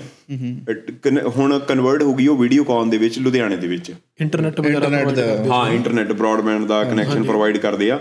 ਜਦੋਂ ਉਸ ਟਾਈਮ ਉਹਨਾਂ ਦਾ ਸੈੱਲ ਫੋਨ ਚੱਲਦੇ ਹੁੰਦੇ ਸੀ ਜਿਹੜੇ ਚੁੰਗੀ ਚੁੰਗੀ ਦੇ ਵਿੱਚ ਚੱਲਦੇ ਸੀਗੇ। ਓਕੇ HFCL ਦੇ ਵਿੱਚ ਬਹੁਤ ਬੰਦੇ ਸ਼ਾਇਦ ਜਾਣਦੇ ਹੁਣ ਉਹਨੂੰ ਹੁਣ ਉਹਨੂੰ ਟੇਕ ਓਵਰ ਕਰ ਲਿਆ ਵੀਡੀਓਕਾਨ ਨੇ ਇਸ ਟਾਈਮ ਓਕੇ ਤੇ ਗ੍ਰੈਜੂਏਸ਼ਨ ਮੈਂ ਕਰ ਲਈ ਪੋਸਟ ਗ੍ਰੈਜੂਏਸ਼ਨ ਮੈਂ ਕਰ ਲਈ ਸੀ ਆਲਮੋਸਟ ਤੇ ਉਸ ਤੋਂ ਬਾਅਦ ਦੀ ਗੱਲ ਹੈ ਇਹ ਠੀਕ ਹੈ? ਮਤਲਬ ਜਾਂ ਇਹ ਲਾ ਲਓ ਕਿ ਪੇਪਰ ਮੇਰੇ ਚੱਲ ਰਹੇ ਸੀ ਜਾਂ come kind of this ad ad ਮੈਨੂੰ ਮਿਲੀ। ਉਸ ਤੋਂ ਬਾਅਦ ਮੈਂ ਇੱਕ ਵਾਰ ਅਪਲਾਈ ਕੀਤਾ ਮੈਂ ਸਿਲੈਕਟ ਨਹੀਂ ਹੋਇਆ। ਓਕੇ ਸੇਲਜ਼ਮੈਨ ਦੀ ਜੌਬ ਸੀਗੀ ਤੁਸੀਂ ਕਨੈਕਸ਼ਨ ਵੇਚਣੇ ਸੀਗੇ। Door to door door to door door to door cold calling ਨਾਲ ਮਾਰਕੀਟਿੰਗ ਕੋਈ ਟੂਲ ਨਹੀਂ ਕੋਈ ਕੁਝ ਨਹੀਂ ਠੀਕ ਹੈ ਜੀ? ਮੈਂ ਫਿਰ ਹਾਰ ਨਹੀਂ ਮੰਨੀ ਫਿਰ ਦੁਬਾਰਾ ਮੈਂ ਚਲਾ ਗਿਆ। ਉਹ ਕਹਿੰਦੇ ਤੈਨੂੰ ਤਾਂ ਰਿਜੈਕਟ ਕੀਤਾ ਸੀ। ਮੈਂ ਕਿਹਾ ਮੈਨੂੰ ਇੱਕ ਮੌਕਾ ਦੇ ਦਿਓ। ਉਹਨਾਂ ਨੂੰ ਐਂ ਲੱਗਦਾ ਸੀ ਸ਼ਾਇਦ- ਮੇਰੇ ਕੱਪੜੇ ਦੇਖ ਕੇ ਵੀ ਕਿਉਂਕਿ ਮੈਂ ਕੱਪੜੇ ਬਈ ਵਧੀਆ ਪਾਉਂਦਾ ਸੀਗਾ। ਮੈਨੂੰ ਪਹਿਲਾਂ ਹੀ ਸ਼ੁਰੂ ਤੋਂ ਹੀ ਸ਼ੌਂਕ ਸੀਗਾ ਕੱਪੜੇ ਪਾਉਣ ਦਾ ਚਾਹੇ ਉਹ ਨੀਟੇ ਵੀਰੇ ਦੇ ਕੱਪੜੇ ਹੁੰਦੇ ਸੀ। ਓਕੇ ਪਰ ਮੈਨੂੰ ਸ਼ੌਂਕ ਸੀਗਾ। ਤੇ ਚਲੋ ਮੈਂ ਪਾ ਕੇ ਗਿਆ। ਉਹਨਾਂ ਨੂੰ ਸ਼ਾਇਦ ਲੱਗਿਆ ਵੀ ਸ਼ਾਇਦ ਇਹ ਮੁੰਡਾ ਨਹੀਂ ਕਰਨੀ ਇਹਨੇ ਕੰਮ ਹਨਾ? ਵੀ ਇਹ ਗੋਰਾ ਚਿੱਟਾ ਜਿਹਾ ਸ਼ਾਇਦ ਵੀ ਲੱਗਦਾ ਸ਼ਾਇਦ ਵੀ ਪਤਾ ਨਹੀਂ ਕਿੱਡੇ ਘਰੋਂ ਹੋਣਾ। ਅਗਲੇ ਨੂੰ ਅਗਲੇ ਨੂੰ ਥੋੜਾ ਪਤਾ ਵੀ ਮੇਰੇ ਕੱਪੜਿਆਂ ਰੱਖੇ ਤੋਂ। ਕੀਮਤ ਟਿਕੇ ਜਾਂ ਨਾ ਟਿਕੇ ਨਾ ਟਿਕੇ ਹਨਾ? ਉਹਨਾਂ ਨੂੰ ਐਂ ਲੱਗਦਾ ਸੀ। ਮੈਂ ਕਿਹਾ ਵੀ ਨਹੀਂ ਮੈਂ ਕੰਮ ਕਰੂੰਗਾ। ਮੈਂ ਕਿਹਾ ਮੈਨੂੰ ਬਹੁਤ ਲੋੜ ਆ ਇਹਦੀ ਜੌਬ ਦੀ। ਵੀ ਮੇਰੇ ਕੋਲ ਹੈ ਨਹੀਂ ਕੁਝ ਵੀ like I don't have any other option right ਤੇ ਚਲੋ। ਮੈਨੂੰ ਹਾਇਰ ਕਰ ਲਿਆ ਬਾਈ ਉਹਨਾਂ ਨੇ। ਹਾਇਰ ਕਰਿਆ ਮੈਨੂੰ 4500 ਰੁਪਏ ਤੇ। 4500 ਰੁਪਏ ਮੇਰੀ ਸੈਲਰੀ ਸੀ.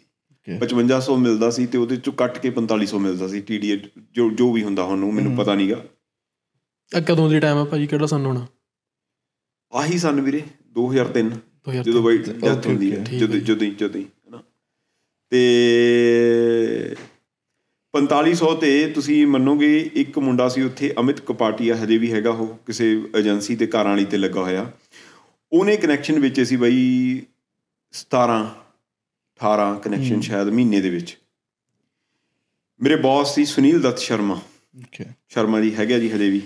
ਲਿੰਕ ਸ਼ਾਇਦ- ਨੇ? ਸ਼ਾਇਦ ਬਿਲਕੁਲ ਸੁਣਨਗੇ ਸ਼ਾਇਦ ਇੰਟਰਵਿਊ ਬਿਲਕੁਲ ਸੁਣਨਗੇ ਜੀ। ਸੋ ਸੋ ਉਹਨਾਂ ਨੇ ਮੈਨੂੰ ਕਿਹਾ ਵੀ ਇਸ ਤਰ੍ਹਾਂ ਵੀ ਤੂੰ ਕਰ ਲੇਗਾ ਮੇਰੇ ਪਹਿਲੇ 15 ਦਿਨਾਂ ਦੇ ਵਿੱਚ 33 ਕਨੈਕਸ਼ਨ ਸੀ। ਕੀ ਬਾਤ। ਕੀ ਬਾਤ। 33 ਕਨੈਕਸ਼ਨ ਸੀ। ਉਸ ਤੋਂ ਬਾਅਦ ਤੁਸੀਂ ਆ ਇੱਥੇ ਹੁਣ ਬਾਈ ਜੀ ਬਾਈ ਜੀ ਹੁੰਦੀ ਆ ਕਨੈਕਟ ਚ ਬਾਈ ਜੀ ਬੋਪਾ ਰਹਿ ਬੋਪਾ ਰਹਿ ਹੁੰਦੀ ਸੀ। ਮਤਲਬ ਮੇਰਾ ਕਮਿਸ਼ਨ ਇੰਨਾ ਬਣਦਾ ਸੀ ਤੀਜੇ ਮਹੀਨੇ ਮੈਂ 90000 ਰੁਪਇਆ ਕਮਾਇਆ ਸੀ ਉੱਥੇ ਕਨੈਕਟ ਦੇ ਵਿੱਚ। 100 ਕਨੈਕਸ਼ਨ 105 ਕਨੈਕਸ਼ਨ ਪੈਨ ਪੰਜਾਬ ਰੈਕਡ ਰਿਹਾ ਜਦ ਤੱਕ ਬੂਪਾ ਰਹਿ ਕਨੈਕਟ ਚ ਰਿਹਾ। ਕੀ ਬਾਤ ਹੈ।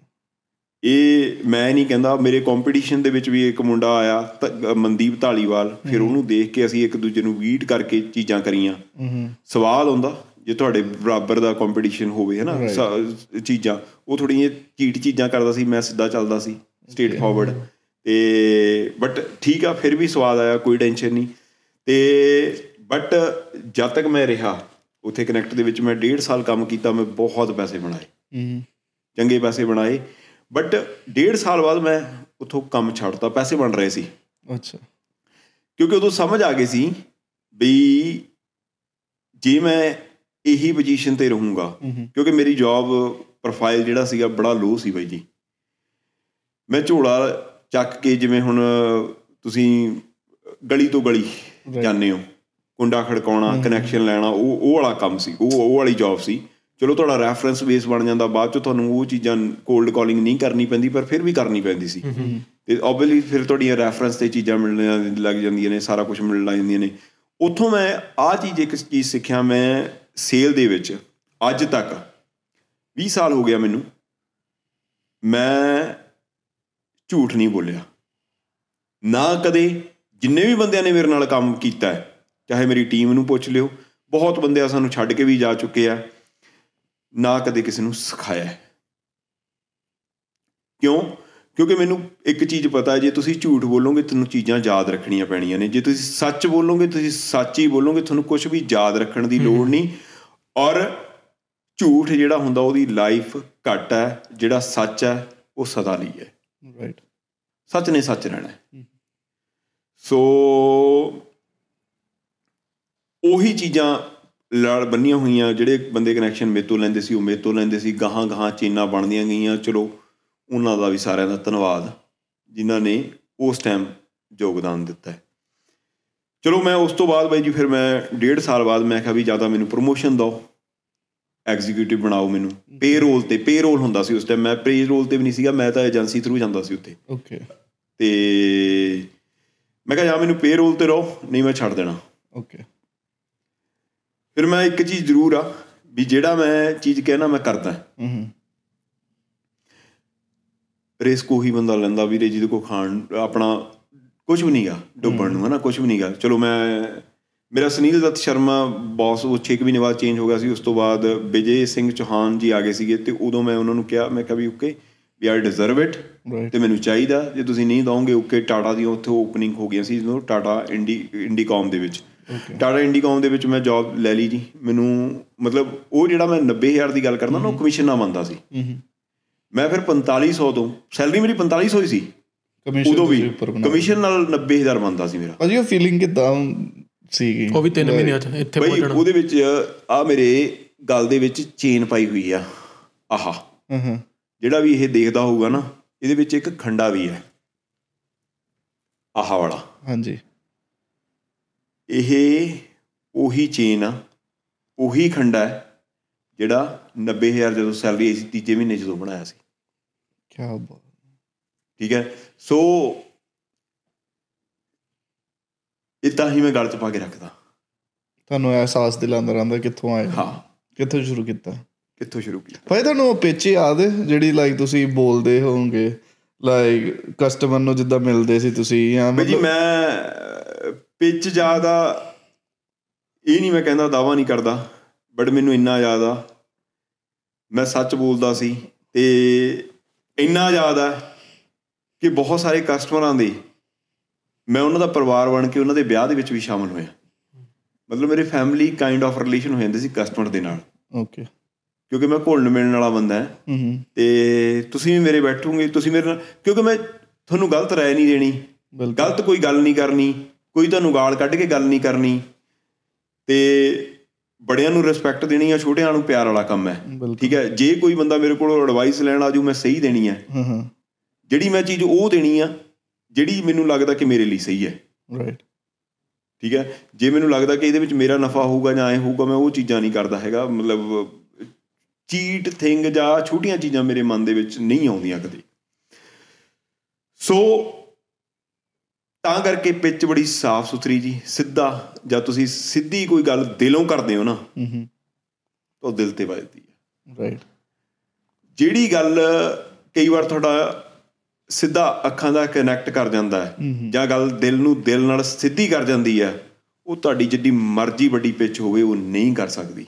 ਤੁਸੀਂ ਦੁਨੀਆ ਦੇ ਵੱਡੇ ਤੋਂ ਵੱਡੇ ਵਰਡ ਵਰਡ ਕੱਢ ਕੇ ਲੈ ਆਓ ਵੱਡੀ ਤੋਂ ਵੱਡੀ ਪਿੱਚ ਕੱਢ ਕੇ ਲੈ ਆਓ, ਉਹ ਕੰਮ ਨਹੀਂ ਕਰਦਾ। ਬਟ ਤੁਹਾਡੇ ਜੇ ਅੱਖਾਂ ਦੇ ਵਿੱਚ ਇਮਾਨਦਾਰੀ ਹੈ ਓਨੈਸਟੀ ਹੈ, ਸਚਾਈ ਹੈ, ਤੁਸੀਂ ਅੱਜ ਨਹੀਂ ਕੋਈ ਵੀ ਕੰਮ ਸ਼ੁਰੂ ਕਰ ਲਓ। ਹੋ ਸਕਦਾ ਪਹਿਲੀ ਵਾਰ ਨਾ ਤੁਹਾਨੂੰ ਸਫਲਤਾ ਮਿਲੇ, ਪਰ ਦੂਜੀ ਵਾਰ, ਤੀਜੀ ਵਾਰ ਸਫਲਤਾ ਜ਼ਰੂਰ ਮਿਲੂਗੀ। ਔਰ ਉਹ ਫਿਰ ਹੋ ਸਕਦਾ, ਅਸਫਲਤਾ ਦਾ ਜਿਹੜਾ ਟਾਈਮ ਪੀਰੀਅਡ ਹੋਵੇ, ਉਹ ਕੁਝ ਹੋ ਸਕਦਾ। ਹੈ। ਪਰ ਜਦ ਤੁਹਾਨੂੰ ਇੱਕ ਵਾਰ ਸਕਸੈਸਫੁਲ ਤੁਸੀਂ ਹੋਗੇ ਉਹ ਦੌਰ ਵੀ ਲੰਬਾ ਹੋਊਗਾ ਉਹ ਦੌਰ ਨਹੀਂ ਹੋਣਾ ਉਹ ਤੁਹਾਡਾ ਵਕਤ ਹੋਊਗਾ। ਰਾਈਟ ਤੁਹਾਡਾ ਔਰਾ ਹੋਊਗਾ। ਮੈਂ ਉਹ ਫੀਲ ਕਰਦਾ। ਮੈਂ ਅੱਜ ਉਹ ਉਦੋਂ ਵੀ ਫੀਲ ਕਰਦਾ ਸੀ ਮੈਂ ਹੁਣ ਵੀ ਇਹੀ ਫੀਲ ਕਰਦਾ। ਤਾਂ ਹੀ ਡਰ ਨਹੀਂ ਤਾਂ ਹੀ ਆ ਚੀਜ਼ਾਂ ਨਹੀਂ ਤਾਂ ਹੀ ਮੈਂ ਮੜਕ ਨਾਲ ਬੋਲਦਾ ਗੜਕ ਨਾਲ ਬੋਲਦਾ। ਕਿਉਂਕਿ ਹੈ ਨਹੀਂ ਕੁਝ ਛੁਪਾਉਣ ਨੂੰ। ਸ਼ੁਰੂ ਤੋਂ ਹੀ ਨਹੀਂ। ਜਿਹੜਾ ਕੁਝ ਆਹ ਛੁਪਿਆ ਛਪਾਇਆ ਸੀ ਅੱਜ ਸਾਰਾ ਕੁਝ ਕੱਢਤਾ। ਠੀਕ ਹੈ? ਸੋ ਮੈਂ ਤਾਂ ਬਾਕੀ ਹੁਣ ਜਿਹੜੇ ਦੇਖਦੇ ਆ ਉਹ ਆਪਾਂ ਨੂੰ ਆਪਣੇ ਆਪ ਅੰਦਾਜ਼ਾ ਲੱਗ ਜਾਣਾ ਮੈਂ ਕਿੰਨਾ ਕੁ ਸਿੱਧਾ ਕੀ ਆ ਕੀ ਨਹੀਂ। ਬਈ ਜੀ ਕਈ ਵਾਰ ਆਪਾਂ ਨੂੰ ਲੱਗਦਾ ਹੁੰਦਾ ਵੀ ਦੁਨੀਆ ਦੁਨੀਆ ਨੂੰ ਕੁਝ ਨਹੀਂ ਪਤਾ ਕੁਝ ਨਹੀਂ ਪਤਾ। ਬਈ ਜਿਹੜਾ ਕੈਨੇਡਾ ਆ ਗਿਆ ਉਹਨੂੰ ਸਭ ਪਤਾ ਹੈ। ਉਹ ਸਭ ਜਾਣਦਾ ਜਿਹੜਾ ਇੱਥੇ ਇੱਥੇ ਤੱਕ ਪਹੁੰਚ ਗਿਆ ਨਾ ਜਹਾਜ਼ ਚੜ੍ਹ ਕੇ ਸੱਤ ਸਮੁੰਦਰਾ ਪਾਰ ਕਰਕੇ ਇੱਥੇ ਤੱਕ ਆ ਗਿਆ। ਉਹ ਚਾਹੇ ਅਨਪੜ੍ਹ ਹੈ ਚਾਹੇ ਪੜ੍ਹਿਆ ਲਿਖਿਆ ਚਾਹੇ ਪਲੱਸ 2 ਕਰਕੇ ਆਇਆ ਚਾਹੇ ਗ੍ਰੈਜੂਏਸ਼ਨ ਕਰਕੇ ਆਇਆ ਉਹਨੂੰ ਸਾਰਾ ਭੇਤ ਹੈ। ਆਪਣਾ ਪੜ੍ਹਿਆ ਲਿਖਿਆ ਬਾਚਦਾ ਹੈ। ਪਰ ਕਈ ਵਾਰ ਉਹ ਤੁਹਾਡੇ ਤੇ ਟਰਸਟ ਕਰ ਜਾਂਦਾ ਹੈ। ਰਾਈਟ ਆਪਣਾ ਬੰਦਾ ਦੇਖ ਕੇ ਤੁਹਾਡੀ ਪੰਜਾਬੀ ਬੋਲੀ ਦੇਖ ਕੇ। ਜਾਂ ਮੌਕਾ ਦਿੰਦਾ ਤੁਹਾਨੂੰ। ਵੀ ਦੇਖਦਾ ਕਿੰਨਾ ਕੁ ਬੰਦਾ ਗਿਰੂਗਾ ਜਾਂ ਕੀ ਕਰੂਗਾ ਹਨਾ? ਕੀ ਕੀ ਕਰੂਗਾ। ਸੋ ਮੇਰੇ ਹਿਸਾਬ ਨਾਲ ਉਹ ਜੇ ਕੋਈ ਤੁਹਾਡੇ ਤੇ ਬੰਦਾ ਟਰਸਟ ਕਰਦਾ ਨਾ ਮੈਂ ਤਾਂ ਇਹ ਕਹਿਣਾ ਜੇ ਮੇਰੇ ਲਈ ਕੋਈ ਟਰਸਟ ਕਰਕੇ ਇੱਕ ਕਦਮ ਚੱਕ ਕੇ ਆਉਂਦਾ ਮੈਂ ਉਹਦੇ ਲਈ ਦੋ ਵਧਾਂ। ਬਰਾਬਰ ਹੈ ਜੀ ਮੌਕਾ ਦੇਵੇ ਤਾਕਤ ਦੇਵੇ ਕਿ ਦੋ ਤੋਂ ਵੀ ਵੱਧ ਵਧੀਏ। ਠੀਕ ਹੈ? ਬਈ ਪੈਸਾ ਠੀਕ ਆ ਗੁਜ਼ਰਨ ਲਈ ਠੀਕ ਆ ਪੈਸਾ ਕਿਹੜਾ ਨਾਲ ਲੈ ਕੇ ਜਾਣਾ ਸਾਰਾ? ਇੱਥੇ ਰਹਿ ਜਾਣਾ। ਠੀਕ ਹੈ? ਐਂਡ ਆਫ ਦਾ ਡੇ ਚਲੋ ਮੈਂ ਬਾਲੀਆਂ ਧਰਮਾਤਮਾ ਗੱਲਾਂ ਨਹੀਂ ਕਰਦਾ ਮੈਂ ਵੀ ਬਿਜ਼ਨਸਮੈਨ ਆ ਬਿਜ਼ਨਸ ਕਰਦਾ ਮੇਰੇ ਮੇਰੇ ਵੀ EMPLOYE ਆ ਸਾਡਾ ਆਪਦਾ ਵੀ ਘਰ ਹੈ ਆਪਦਾ ਪਰਿਵਾਰ ਹੈ। ਬਟ ਹਾਂ ਮਤਲਬ ਚਾਹਨਾ ਵੀ ਕਿਸੇ ਨਾਲ ਇਹੋ ਜਿਹੀਆਂ ਚੀਜ਼ਾਂ ਨਾ ਹੋਣ। ਰਾਈਟ ਚਲੋ ਬਾਈ ਜੀ ਗੱਲਾਂ ਹੋਰ ਪਾਸੇ ਚਲੀ ਜਾਂਦੀਆਂ ਆਪਾਂ ਬੈਕ ਟੂ ਸਟੋਰੀ ਆਉਂਦੇ ਆ ਫੇਰ। ਤੇ ਚਲੋ ਟਾਟਾ ਦੇ ਵਿੱਚ ਹੁਣ ਮੈਂ ਬਾਹਲਾ ਟਾਈਮ ਨਹੀਂ ਲਾਉਣਾ ਤੇ ਆਪਾਂ ਇਹਨੂੰ ਗੱਲ ਨੂੰ ਰੈਪ ਅਪ ਕਰੀਏ। ਟਾਟਾ ਦੇ ਵਿੱਚ ਫਿਰ ਮੈਂ ਪੈਨ ਪੰਜਾਬ ਰੈਕਡ ਤੋੜਦਾ ਉੱਥੇ ਮੇਰੇ ਬੌਸ ਸੀ ਸਮੀਰ ਵਡੇਰਾ ਉਹ ਮੈਨੂੰ ਹੁਣ ਵੀ ਕਮੈਂਟ ਕਰਦੇ ਆ ਹੁਣ ਵੀ ਮੇਰੇ ਨਾਲ ਫੇਸਬੁੱਕ ਤੇ ਹੈ। ਅੱਛਾ। ਹਾਂਜੀ। ਸੋ ਉਹ ਬੜਾ ਮੇਰੇ ਨਾਲ ਬਿਲਕੁਲ ਉਹ ਮੇਰੀ ਵੀਡੀਓ ਦੇਖਦੇ ਹੋਣਗੇ। ਬਸ ਉਹੀ ਆ ਕਿ ਉਹਨਾਂ ਨੂੰ ਮੇਰੇ ਤੇ ਅੱਜ ਵੀ ਉਨਾ ਹੀ ਮਾਣ ਆ ਜਿੰਨਾ ਉਸ ਟਾਈਮ ਸੀ। ਉਹ ਮੈਨੂੰ ਉਦੋਂ ਵੀ ਕਹਿੰਦੇ ਸੀ ਤੂੰ ਕੁਝ ਖਾਸ ਕਰੇਗਾ। ਤੇ ਜੀ ਇਹ ਖਾਸ ਤੁਹਾਡੇ ਕਰਕੇ ਆ ਬੜੀਰਾ ਸਾਹਿਬ। ਤੁਸੀਂ ਜਿਹੜਾ ਸਿਖਾਇਆ ਮੈਨੂੰ। ਇਹ ਮਾਣ ਜਿੰਨੇ ਵੀ ਮੇਰੇ ਉਸਤਾਦ ਰਹੇ ਜਿੰਨੇ ਵੀ ਮੇਰੇ ਬੌਸ ਰਹੇ ਉਹਨਾਂ ਦਾ ਹੀ ਹੈ। ਭਾਈ ਦਈ ਜਾਂਦੇ ਕ੍ਰੈਡਿਟ ਨਾਲ ਦੀ ਨਾਲ ਹਨਾ? ਤੇ ਮੈਂ ਵੀਰੇ ਮੈਂ ਓਕੇ ਜੇ ਕਿਤੇ ਇਹ ਵੀ ਕ੍ਰੈਡਿਟ ਰਹਿ ਗਿਆ ਮੇਰੀ ਟੀਮ ਇੱਥੇ ਫਿਰ ਮੇਰੀ ਟੀਮ ਬਣਦੀ ਹੈ ਜੀ। ਟੀਮ ਦੇ ਵਿੱਚ ਮੁੰਡੇ ਮੈਂ ਆਮ ਘਰਾਂ ਤੋਂ ਭਰਨੇ ਸ਼ੁਰੂ ਕੀਤੇ ਪਿੰਡਾਂ ਤੋਂ ਮਤਲਬ ਸ਼ਹਿਰੀ ਨੂੰ ਤਾਂ ਹਰੇਕ ਰੱਖ ਲੈਂਦਾ ਸੀ। ਪਿੰਡ ਵਾਲਿਆਂ ਨੂੰ ਜਿਹਨੂੰ ਨਹੀਂ ਰੱਖਦਾ ਸੀ ਨਾ ਜਿਵੇਂ ਮੈਂ ਇੰਟਰਵਿਊ ਲੈ ਲਈ ਬਾਅਦ ਚ ਉਸ ਤੋਂ ਬਾਅਦ ਮੇਰੇ ਮੈਨੇਜਰ ਨੇ ਲੈਣੀ ਆ। ਮੈਂ ਉਹਦੀ ਇੰਟਰਵਿਊ ਲੈ ਕੇ ਉਹਨੂੰ ਮੈਂ ਕਹਤਾ ਆਹ ਗੱਲ ਤੂੰ ਐਂ ਕਹੀ ਆ ਆਹ ਗੱਲ ਨੂੰ ਐਂ ਕਹਿਣਾ। ਮੈਂ ਕਿਹਾ ਬਸ ਸਿਰਫ ਮੈਨੂੰ ਇੰਨਾ ਗੱਲ ਕਹਿ ਦੇ ਤੂੰ ਕੰਮ ਕਰ ਲੇਗਾ ਹੂੰ। ਮੈਂ ਤੇਰਾ ਤੈਨੂੰ ਜਵਾਬ ਦਵਾ ਦੂੰਗਾ। ਐਦਾਂ ਬੰਦੇ ਰੱਖਦਾ ਸੀ ਮੈਂ। ਰਾਈਟ ਔਰ ਸੱਚੀ ਕਹਿਣਾ ਮੈਂ ਸੱਦ ਸੱਦ ਕੇ ਮਤਲਬ ਵੱਧ ਪਿੰਡ ਵਾਲੇ ਮੁੰਡਿਆਂ ਨੂੰ ਰੱਖਿਆ ਕਿਉਂਕਿ ਉਹਨਾਂ ਨੂੰ ਓਪਰਚੁਨਿਟੀਆਂ ਨਹੀਂ ਮਿਲਦੀਆਂ ਕਿਉਂਕਿ ਮੈਨੂੰ ਪਤਾ ਸੀ ਵੀ ਪਿੰਡਾਂ ਦੇ ਹਾਲਾਤ ਕਿਹੋ ਜਿਹੇ ਆ। ਜਾਂ ਲੈਂਗੁਏਜ ਬੈਰੀਅਰ ਆ ਜਾਂਦਾ ਬਹੁਤ ਮੁੰਡਿਆਂ ਨੂੰ ਜੌਬ ਦਵਾਈ ਔਰ ਬਹੁਤਾਂ ਨੂੰ ਹੁਣ ਜਿਹੜੇ ਮੇਰੇ ਸਪਾਈਸ ਦੇ ਵਿੱਚ ਮੇਰੇ ਨਾਲ ਅੱਗੇ ਜਾ ਕੇ ਸਪਾਈਸ ਦੇ ਵਿੱਚ ਆਉਣਾ ਆਪਾਂ ਜਿਹੜੇ ਮੇਰੇ ਨਾਲ ਕੰਮ ਕਰਦੇ ਸੀ ਉਹ ਬੰਦੇ ਉਹਨਾਂ ਦੇ ਨਾਲ ਮੈਂ ਉਹਨਾਂ ਦੀਆਂ ਫਰੈਂਚਾਈਜ਼ੀਆਂ ਵੀ ਖਲਾਈਆਂ ਅੱਗੇ ਜਾ ਕੇ। ਉਹ ਫਰੈਂਚਾਈਜ਼ੀ ਹੋਲਡਰ ਬਣਦੇ ਆ ਉਹ ਬਿਜ਼ਨਸ ਕਰਦੇ ਆ ਉਹਨਾਂ ਦੇ ਹੁਣ ਵੀ ਬਿਜ਼ਨਸ ਨੇ ਜਿਹੜੇ ਮੇਰੇ ਨਾਲ ਬੰਦਿਆਂ ਨੇ ਕੰਮ ਕਰਿਆ ਉਸ ਟਾਈਮ ਚਲੋ ਬਾਈ ਜੀ ਫੇਰ ਹੁੰਦੀ ਹੁੰਦੀ ਗੱਲ ਟਾਟਾ ਇੰਡੀਕਾਮ ਦੇ ਵਿੱਚ ਆਪਾਂ ਰੈਕਡ ਸੈੱਟ ਕੀਤੇ ਜੀ ਸਾਰਾ ਕੁਝ ਮੈਂ ਇੱਕ ਸਾਲ ਕੰਮ ਕੀਤਾ। ਇੱਕ ਸਾਲ ਤੋਂ ਬਾਅਦ ਫਿਰ ਮੈਂ ਚਲਾ ਗਿਆ ਆਪਣੇ ਅਬੀਬਾ ਲਾਈਫ ਇੰਸ਼ੋਰੈਂਸ ਦੇ ਵਿੱਚ assistant sale manager okay insurance ਦੇ ਵਿੱਚ। ਇੱਕ ਕੰਪਨੀ ਆ ਜਿਹਦੇ ਵਿੱਚ ਮੈਂ 3 ਮਹੀਨੇ ਕੰਮ ਕੀਤਾ। ਮੈਂ ਐਡਵਾਈਜ਼ਰ ਬਣਾਏ ਪਰ ਇੱਕ ਸਿੰਗਲ ਪਾਲਿਸੀ ਮੈਂ ਸੈਲ ਨਹੀਂ ਕੀਤੀ। ਕਿਉਂ? ਕਿਉਂਕਿ ਮੈਨੂੰ ਲੱਗਿਆ ਵੀ ਇਹ ਇੰਸ਼ੋਰੈਂਸ ਕੰਪਨੀ ਜਿਹੜੀ ਹੈਗੀ ਆ ਇਹ ਝੂਠ ਵੇਚਦੇ ਆ। ਹੂੰ ਹੂੰ ਔਰ ਮੈਂ ਨਹੀਂ ਵੇਚ ਸਕਦਾ।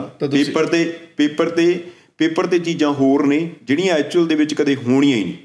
ਆਈ ਫਾਊਂਡ ਥੈਟ ਵੇ ਤੇ ਮੈਨੂੰ ਇਹ ਦੱਸੋ ਮੈਂ 3 ਮਹੀਨੇ ਦੇ ਵਿੱਚ ਉਹ ਕੰਪਨੀ ਕੁਇਟ ਕਰਤੀ ਤੇ ਮੇਰੇ ਕੋਲ ਓਪਰਚੁਨਿਟੀ ਉਸ ਤੋਂ ਬਾਅਦ ਆਈ। ਕੁਇਟ ਕਰਨ ਤੋਂ ਬਾਅਦ ਕਨੈਕਟ ਦੇ ਵਿੱਚ ਵਾਪਸ।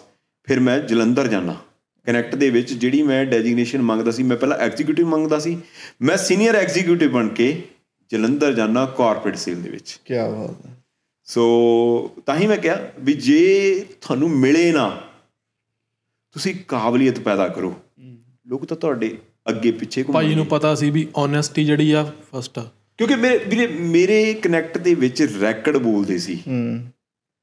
ਕੰਮ ਦੇਖ ਰਿਹਾ ਸੀ। ਕੰਮ ਦੇਖ ਰਿਹਾ ਸੀ ਹੈਨਾ ਜਦੋਂ ਮੈਂ ਕਿਹਾ ਓਬਵੀਅਸਲੀ ਹੈ ਚਲੋ ਮੈਂ ਫਿਰ ਮੈਂ ਕਨੈਕਟ ਦੇ ਵਿੱਚ ਜਾਣਾ ਜਲੰਧਰ। ਜਲੰਧਰ ਜਾ ਕੇ ਫਿਰ ਮੈਂ ਕਾਰਪੋਰੇਟ ਸੇਲ ਦੇ ਵਿੱਚ ਪਰਫਾਰਮ ਕਰਦਾ ਉਸ ਤੋਂ ਬਾਅਦ ਮੈਂ ਫਿਰ ਇਹ ਕਹਿਣਾ ਮੈਂ ਹੋਮ ਟਾਊਨ ਦੇ ਵਿੱਚ ਜਾਣਾ ਲੁਧਿਆਣੇ। ਉਹਨਾਂ ਨੇ ਮੈਨੂੰ ਇਹ ਕਿਹਾ ਸੀ ਪੋਸਟਿੰਗ ਤੇਰੀ ਜਲੰਧਰ ਹੀ ਰਹੂਗੀ ਤੂੰ ਜਲੰਧਰ ਹੀ ਰਹਿਣਾ। ਮੈਂ ਕਿਹਾ ਓਕੇ ਹਾਂ ਜਲੰਧਰ ਹੀ ਰਹੂੰਗਾ। 6 ਮਹੀਨੇ ਚ ਆਪਾਂ ਆਪਣੇ ਉੱਥੇ ਫਿਰ ਰੈਕਡ ਸੈੱਟ ਕੀਤੇ। ਮੈਂ ਕਿਹਾ ਵੀ ਜੇ ਰੱਖਣਾ ਰੱਖ ਲਓ ਮੈਂ ਲੁਧਿਆਣੇ ਆਉਣਾ ਵਾਪਸ। ਸੋ ਫਿਰ ਪਤਾ ਕੀ ਹੈ?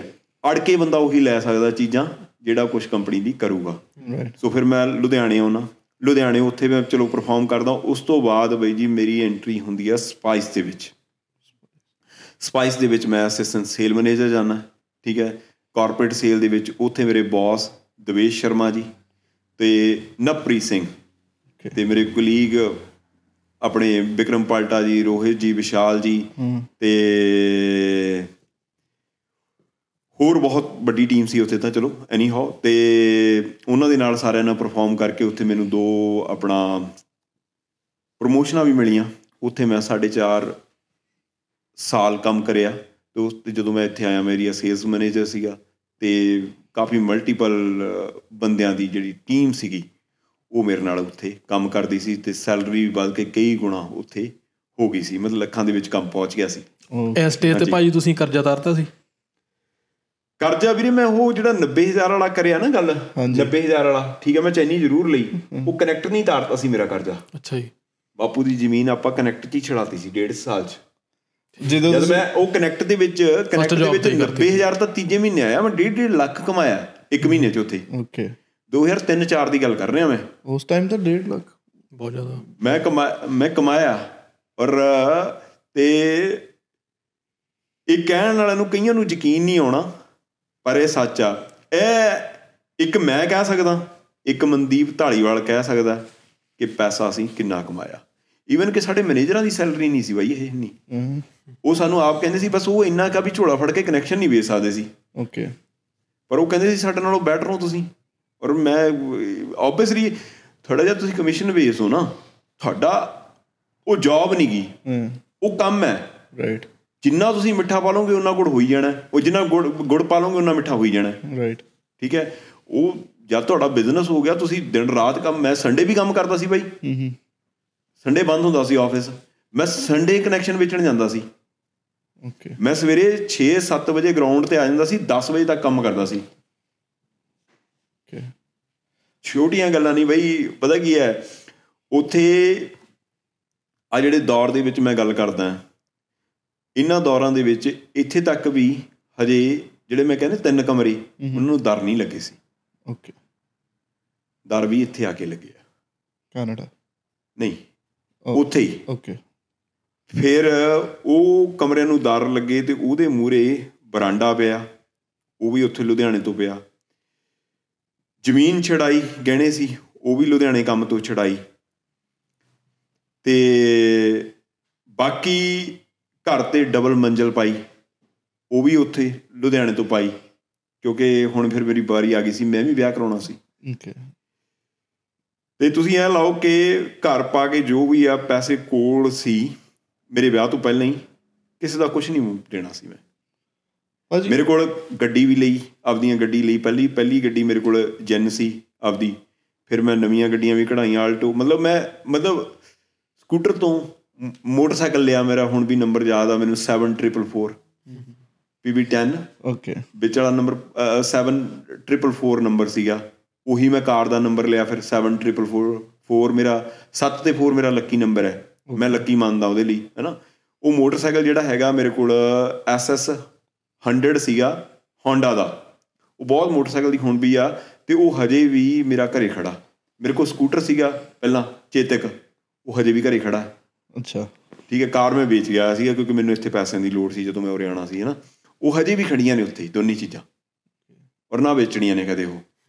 ਕਿਉਂਕਿ ਮੋਟਰਸਾਈਕਲ ਜਿਹੜਾ ਹੈਗਾ ਉਹ ਸਕੂਟਰ ਹੈਗਾ ਜਿਹੜੇ ਉਹ ਬਣਾਉਣ ਵਾਲੇ ਮਨੀ ਨੂੰ ਬਣਾਉਣ ਵਾਲੇ ਉਹ ਨੇ ਦੋਨੋਂ।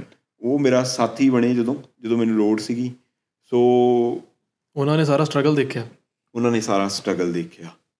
ਉਹਨਾਂ ਨੇ ਸਟਰਗਲ ਦੇਖਿਆ ਉਹਨਾਂ ਨੇ ਚੜ੍ਹਾਈਆਂ ਵੀ ਵੇਖੀਆਂ। ਔਰ ਫੇਲਿਅਰਸ ਵੀ ਦੇਖੇ ਤੁਹਾਡੇ। ਫੇਲੀਅਰ ਬਾਈ ਜੀ ਮੈਂ ਮੈਂ ਕਹਾਂ ਕਿ ਰੱਬ ਨੇ ਮੈਨੂੰ ਫੇਲੀਅਰ ਦਿਖਾਏ ਨਹੀਂ ਵਾਲੇ ਜਦੋਂ ਮੈਂ ਕੰਮ ਸ਼ੁਰੂ ਕੀਤਾ। ਫੇਲੀਅਰ ਉਦੋਂ ਪਹਿਲਾਂ ਪਹਿਲਾਂ ਹੀ ਆ। ਪਹਿਲਾਂ ਪਹਿਲਾਂ ਹੀ ਗਰੀਬੀ ਉਹ ਤੋਂ ਪਹਿਲਾਂ ਪਹਿਲਾਂ ਹੀ ਆ ਜਦ ਤੋਂ ਮੈਂ ਕੰਮ ਸ਼ੁਰੂ ਕੀਤਾ ਮੈਨੂੰ ਨਹੀਂ ਲੱਗਦਾ ਮੈਂ ਕਦੇ ਗਰੀਬੀ ਦੇਖੀ ਹੈ। ਮੈਂ ਕਦੇ ਮਾੜਾ ਕੱਪੜਾ ਨਹੀਂ ਪਾਇਆ ਅੱਜ ਤੱਕ। ਜਦ ਤੋਂ ਮੈਂ ਕੰਮ ਸ਼ੁਰੂ ਕੀਤਾ ਆਪਦਾ ਲੈ ਕੇ ਪਾਇਆ ਨਾ। ਹੂੰ ਹੂੰ। ਮਾੜਾ ਕਦੇ ਕੱਪੜਾ ਨਹੀਂ ਪਾਇਆ ਕਦੇ ਮਾੜਾ ਖਾਦਾ ਨਹੀਂਗਾ ਮੈਂ ਹੁਣ ਇੱਥੇ ਆ ਕੇ ਚਿਕਨ ਚੁਕਨ ਖਾਣ ਲੱਗ ਗਿਆ ਪਰ ਮੈਂ ਉੱਥੇ ਬਿਲਕੁਲ ਵੈਜੀਟੇਰੀਅਨ ਸੀ दारू ਜਮਾ ਨਹੀਂ ਪੀਂਦਾ ਸੀ ਕੁਝ ਨਹੀਂ ਪੀਂਦਾ ਸੀ ਹੁਣ ਵੀ ਨਹੀਂ ਪੀਂਦਾ। ਤੇ ਬਟ ਉਰੇ ਆ ਕੇ ਹੁਣ ਨਾਨ ਵੈਜ ਵੈਜੀਟੇਰੀਅਨ ਹੋ ਗਿਆ ਮੈਂ। ਰਾਈਟ ਤੇ ਫਿਰ ਚਲੋ ਉਹ ਉਹ ਹੋ ਗਿਆ ਸਾਰਾ ਕੁਝ ਉਸ ਟਾਈਮ ਮਤਲਬ ਫਿਰ ਮੇਰਾ ਵਿਆਹ ਹੁੰਦਾ। ਹੈ ਓਕੇ 2010 ਦੇ ਵਿੱਚ ਨਵੰਬਰ ਦੇ ਵਿੱਚ। ਤੇ ਮੈਨੂੰ ਪਤਾ ਸੀਗਾ ਵੀ ਮੈਂ ਕੈਨੇਡਾ ਦੇ ਵਿੱਚ ਕਿਉਂਕਿ ਮੇਰੀ ਵਾਈਫ ਕੈਨੇਡਾ ਤੋਂ ਸੀ। ਠੀਕ ਹੈ ਮੈਂ ਕੈਨੇਡਾ ਆਉਣਾ। ਠੀਕ ਹੈ ਕਿਉਂਕਿ ਅਸੀਂ ਹਾਂ ਸੋ ਤੁਸੀਂ ਇਹ ਲਾ ਲਓ ਫੈਮਿਲੀ ਜਾਣਦੀ ਸੀ ਜਾਂ ਅਸੀਂ ਆਪਸ ਵਿੱਚ ਜਾਣਦੇ ਸੀ ਸਾਰਾ ਕੁਝ ਉਹ ਚੀਜ਼ਾਂ ਹੋ ਕੇ ਸੋ ਸਾਡਾ ਵਿਆਹ ਹੁੰਦਾ। ਤੇ ਫਿਰ ਉਦੋਂ ਜਦੋਂ ਤੁਸੀਂ ਕਹਿੰਦੇ ਵੀ ਤੁਸੀਂ ਸਾਰਾ ਬੌਸ ਮੇਰੇ ਸਾਰੇ ਕਹਿੰਦੇ ਜਾਂ ਆਬਵੀਅਸਲੀ ਉੱਥੇ ਮੈਂ ਪਰਫਾਰਮ ਵੈਲ ਕਰਦਾ ਸੀ। ਸਾਰੇ ਜਗ੍ਹਾ ਵੀਰੇ ਮੇਰੀ ਪਰਫਾਰਮੈਂਸ ਵਧੀਆ ਹੀ ਰਹੀ। ਜੇ ਤੁਸੀਂ ਲੁਧਿਆਣੇ ਦੇ ਵਿੱਚ ਟੈਲੀਕਮਿਊਨੀਕੇਸ਼ਨ ਦੇ ਵਿੱਚ ਤੁਸੀਂ ਬੋਪਾ ਰਾਏ ਪੁੱਛੋਗੇ ਹੁਣ ਤਾਂ ਸ਼ਾਇਦ ਲੋਕ ਭੁੱਲ ਗਏ ਹੋਣਗੇ। ਜਾਂ ਤੁਸੀਂ ਪੁਰਾਣੇ ਬੰਦਿਆਂ ਨੂੰ ਪੁੱਛੋਗੇ ਤਾਂ ਤੁਹਾਨੂੰ ਰਿਪੋਰਟ ਵਧੀਆ ਹੀ ਆਊਗੀ। ਇਹ 100% ਆ ਪੋਜ਼ਿਟਿਵ ਹੀ ਆਊਗੀ। ਤੇ ਸਾਰੇ ਇਹੀ ਕਹਿਣਗੇ ਦਿਲਦਾਰ ਆ ਯਾਰਾਂ ਦਾ ਯਾਰ ਹੈ ਬੰਦਿਆਂ ਦੇ ਨਾਲ ਖੜਨ ਵਾਲਾ ਹੈ। ਸਾਰਿਆਂ ਨੂੰ ਉੱਚ ਆਪਣੇ ਨਾਲ ਚੁੱਕਣ ਵਾਲਾ ਸਾਰੇ ਤੁਹਾਨੂੰ ਇਹੀ ਕਹਿਣਗੇ। ਚਲੋ ਐਨੀ ਹੋ ਫਿਰ ਮੇਰਾ ਪਤਾ ਸੀਗਾ ਵੀ ਮੈਂ ਕੈਨੇਡਾ ਦੇ ਵਿੱਚ ਆਉਣਾ ਠੀਕ ਹੈ ਸਾਰਾ ਕੁਝ ਤੇ ਕੈਨੇਡਾ ਦੇ ਵਿੱਚ ਮੈਨੂੰ ਕਿਸੇ ਨੇ ਪੁੱਛਿਆ ਵੀ ਤੂੰ ਉੱਥੇ ਜਾ ਕੇ ਮੇਰੇ ਬੌਸ ਨੇ ਪੁੱਛਿਆ ਵੀ ਤੂੰ ਕੈਨੇਡਾ ਦੇ ਵਿੱਚ ਜਾ ਕੇ ਕੀ ਕਰੇਗਾ। ਮੈਂ ਕਿਹਾ ਵੀ ਕੈਨੇਡਾ ਦੇ ਵਿੱਚ ਜਾ ਕੇ ਮੈਂ ਜੌਬ ਨਹੀਂ ਕਰਨੀ। ਓਕੇ ਮੈਂ ਆਪਣਾ ਬਿਜ਼ਨਸ ਕਰੂੰਗਾ। ਬਿਜ਼ਨਸ ਕਰੋਗੇ। ਯਾ ਪਹਿਲੇ ਮਾਈਂਡਸੈਟ ਬਣਾ ਲਿਆ ਸੀ ਤੁਸੀਂ। ਹਾਂ। ਵੀ ਮੈਂ ਜੇ ਹੁਣ ਕੈਨੇਡਾ ਜਾਊਂਗਾ ਮੈਂ ਉੱਥੇ ਜੌਬ ਕਰੂੰਗਾ। ਮੰਮੀ ਡੈਡੀ ਸੀ ਮੇਰੇ ਭੈਣਾਂ ਦੇ ਤਾਂ ਵਿਆਹ ਹੋ ਗਏ ਸੀ ਪਹਿਲਾਂ ਹੀ ਹਨਾ? ਤੇ ਮੰਮੀ ਡੈਡੀ ਤੇ ਮੈਂ ਤੇ ਆਬਵੀਅਸਲੀ ਮੇਰਾ ਵਿਆਹ ਹੋ ਗਿਆ ਮੇਰੀ ਵਾਈਫ ਆ ਗਈ। ਚਾਰ ਜਣੇ ਅਸੀਂ ਹੋ ਗਏ। ਤੇ ਜਿਹੜੇ ਮੇਰੇ ਸਾਰਾ ਸੇਵਿੰਗ ਸੀ ਉਹ ਮੈਂ ਉਹਨਾਂ ਨੂੰ ਦੇ ਆਇਆ। ਤੇ ਮੇਰਾ ਜਿਹੜਾ ਬਾਕੀ ਪੀਐਫ ਵਗੈਰਾ ਸੀ ਸਾਰਾ ਮੈਂ ਘਰਦਿਆਂ ਨੂੰ ਦੇ ਕੇ ਮੇਰੇ ਕੋਲ ਉਸ ਟਾਈਮ ਮਰੂਤੀ ਦੀ ਆਲਟੋ ਸੀਗੀ। ਮੈਂ ਉਹ ਮੇਰੇ ਹਿਸਾਬ ਨਾਲ 2.5 ਲੱਖ ਦੀ ਸ਼ਾਇਦ 2 ਲੱਖ 30 ਹਜ਼ਾਰ ਦੀ ਸ਼ਾਇਦ ਇੰਨੀ ਕੁ ਦੀ ਵੇਚੀ ਸੀ। ਉਦੋਂ ਮੇਰਾ 5000 ਡਾਲਰ ਬਣ ਗਿਆ ਸੀ ਉਹਦਾ। ਓਕੇ ਸੋ ਮੈਂ ਬਾਈ ਉਹ 5000 ਡਾਲਰ ਲੈ ਕੇ ਉਰੇ ਆਇਆ ਸੀ ਕੈਨੇਡਾ। ਤੇ ਕੈਨੇਡਾ ਦਾ ਜਹਾਜ਼ ਚੜ੍ਹ ਕੇ ਉਰੇ ਆ ਜੰਨੇ ਆਪਾਂ। ਸਾਰਾ ਕੁਝ ਮਤਲਬ ਉੱਥੇ ਮੈਂ ਭਰਿਆ ਹੋਇਆ ਇੱਕ ਜੰਗ ਲੜੀ ਉੱਥੇ। ਐਨ ਜ਼ੀਰੋ ਤਾਂ ਉੱਪਰ ਹੈ। ਜ਼ੀਰੋ ਤਾਂ ਉਹ ਕਹਿੰਦੇ ਵੀ ਜਿਹੜਾ ਬਰਾਬਰ ਵਾਲਾ। ਮੈਂ ਕਹਿੰਦਾ ਮੈਂ ਮਾਈਨਸ 100 ਤੇ ਬੈਠਾ ਜ਼ੀਰੋ ਤੋਂ ਬਰਾਬਰ ਕਰਕੇ ਪਲੱਸ 100 ਕਰਕੇ। ਫਿਰ? ਹਾਂ ਇੱਕ ਜੰਗ ਪੂਰੀ ਜਿੱਤ ਕੇ ਵਾਪਸ ਮੈਂ ਕੈਨੇਡਾ ਆਇਆ ਤੇ ਕੈਨੇਡਾ ਨੇ ਫੇਰ ਮੈਨੂੰ ਸਿਖਾਇਆ। ਦੂਜੀ ਜੰਗ। ਦੂਜੀ ਜੰਗ ਤਿਆਰ ਹੋ ਜਾ। ਜ਼ੀਰੋ ਤੋਂ।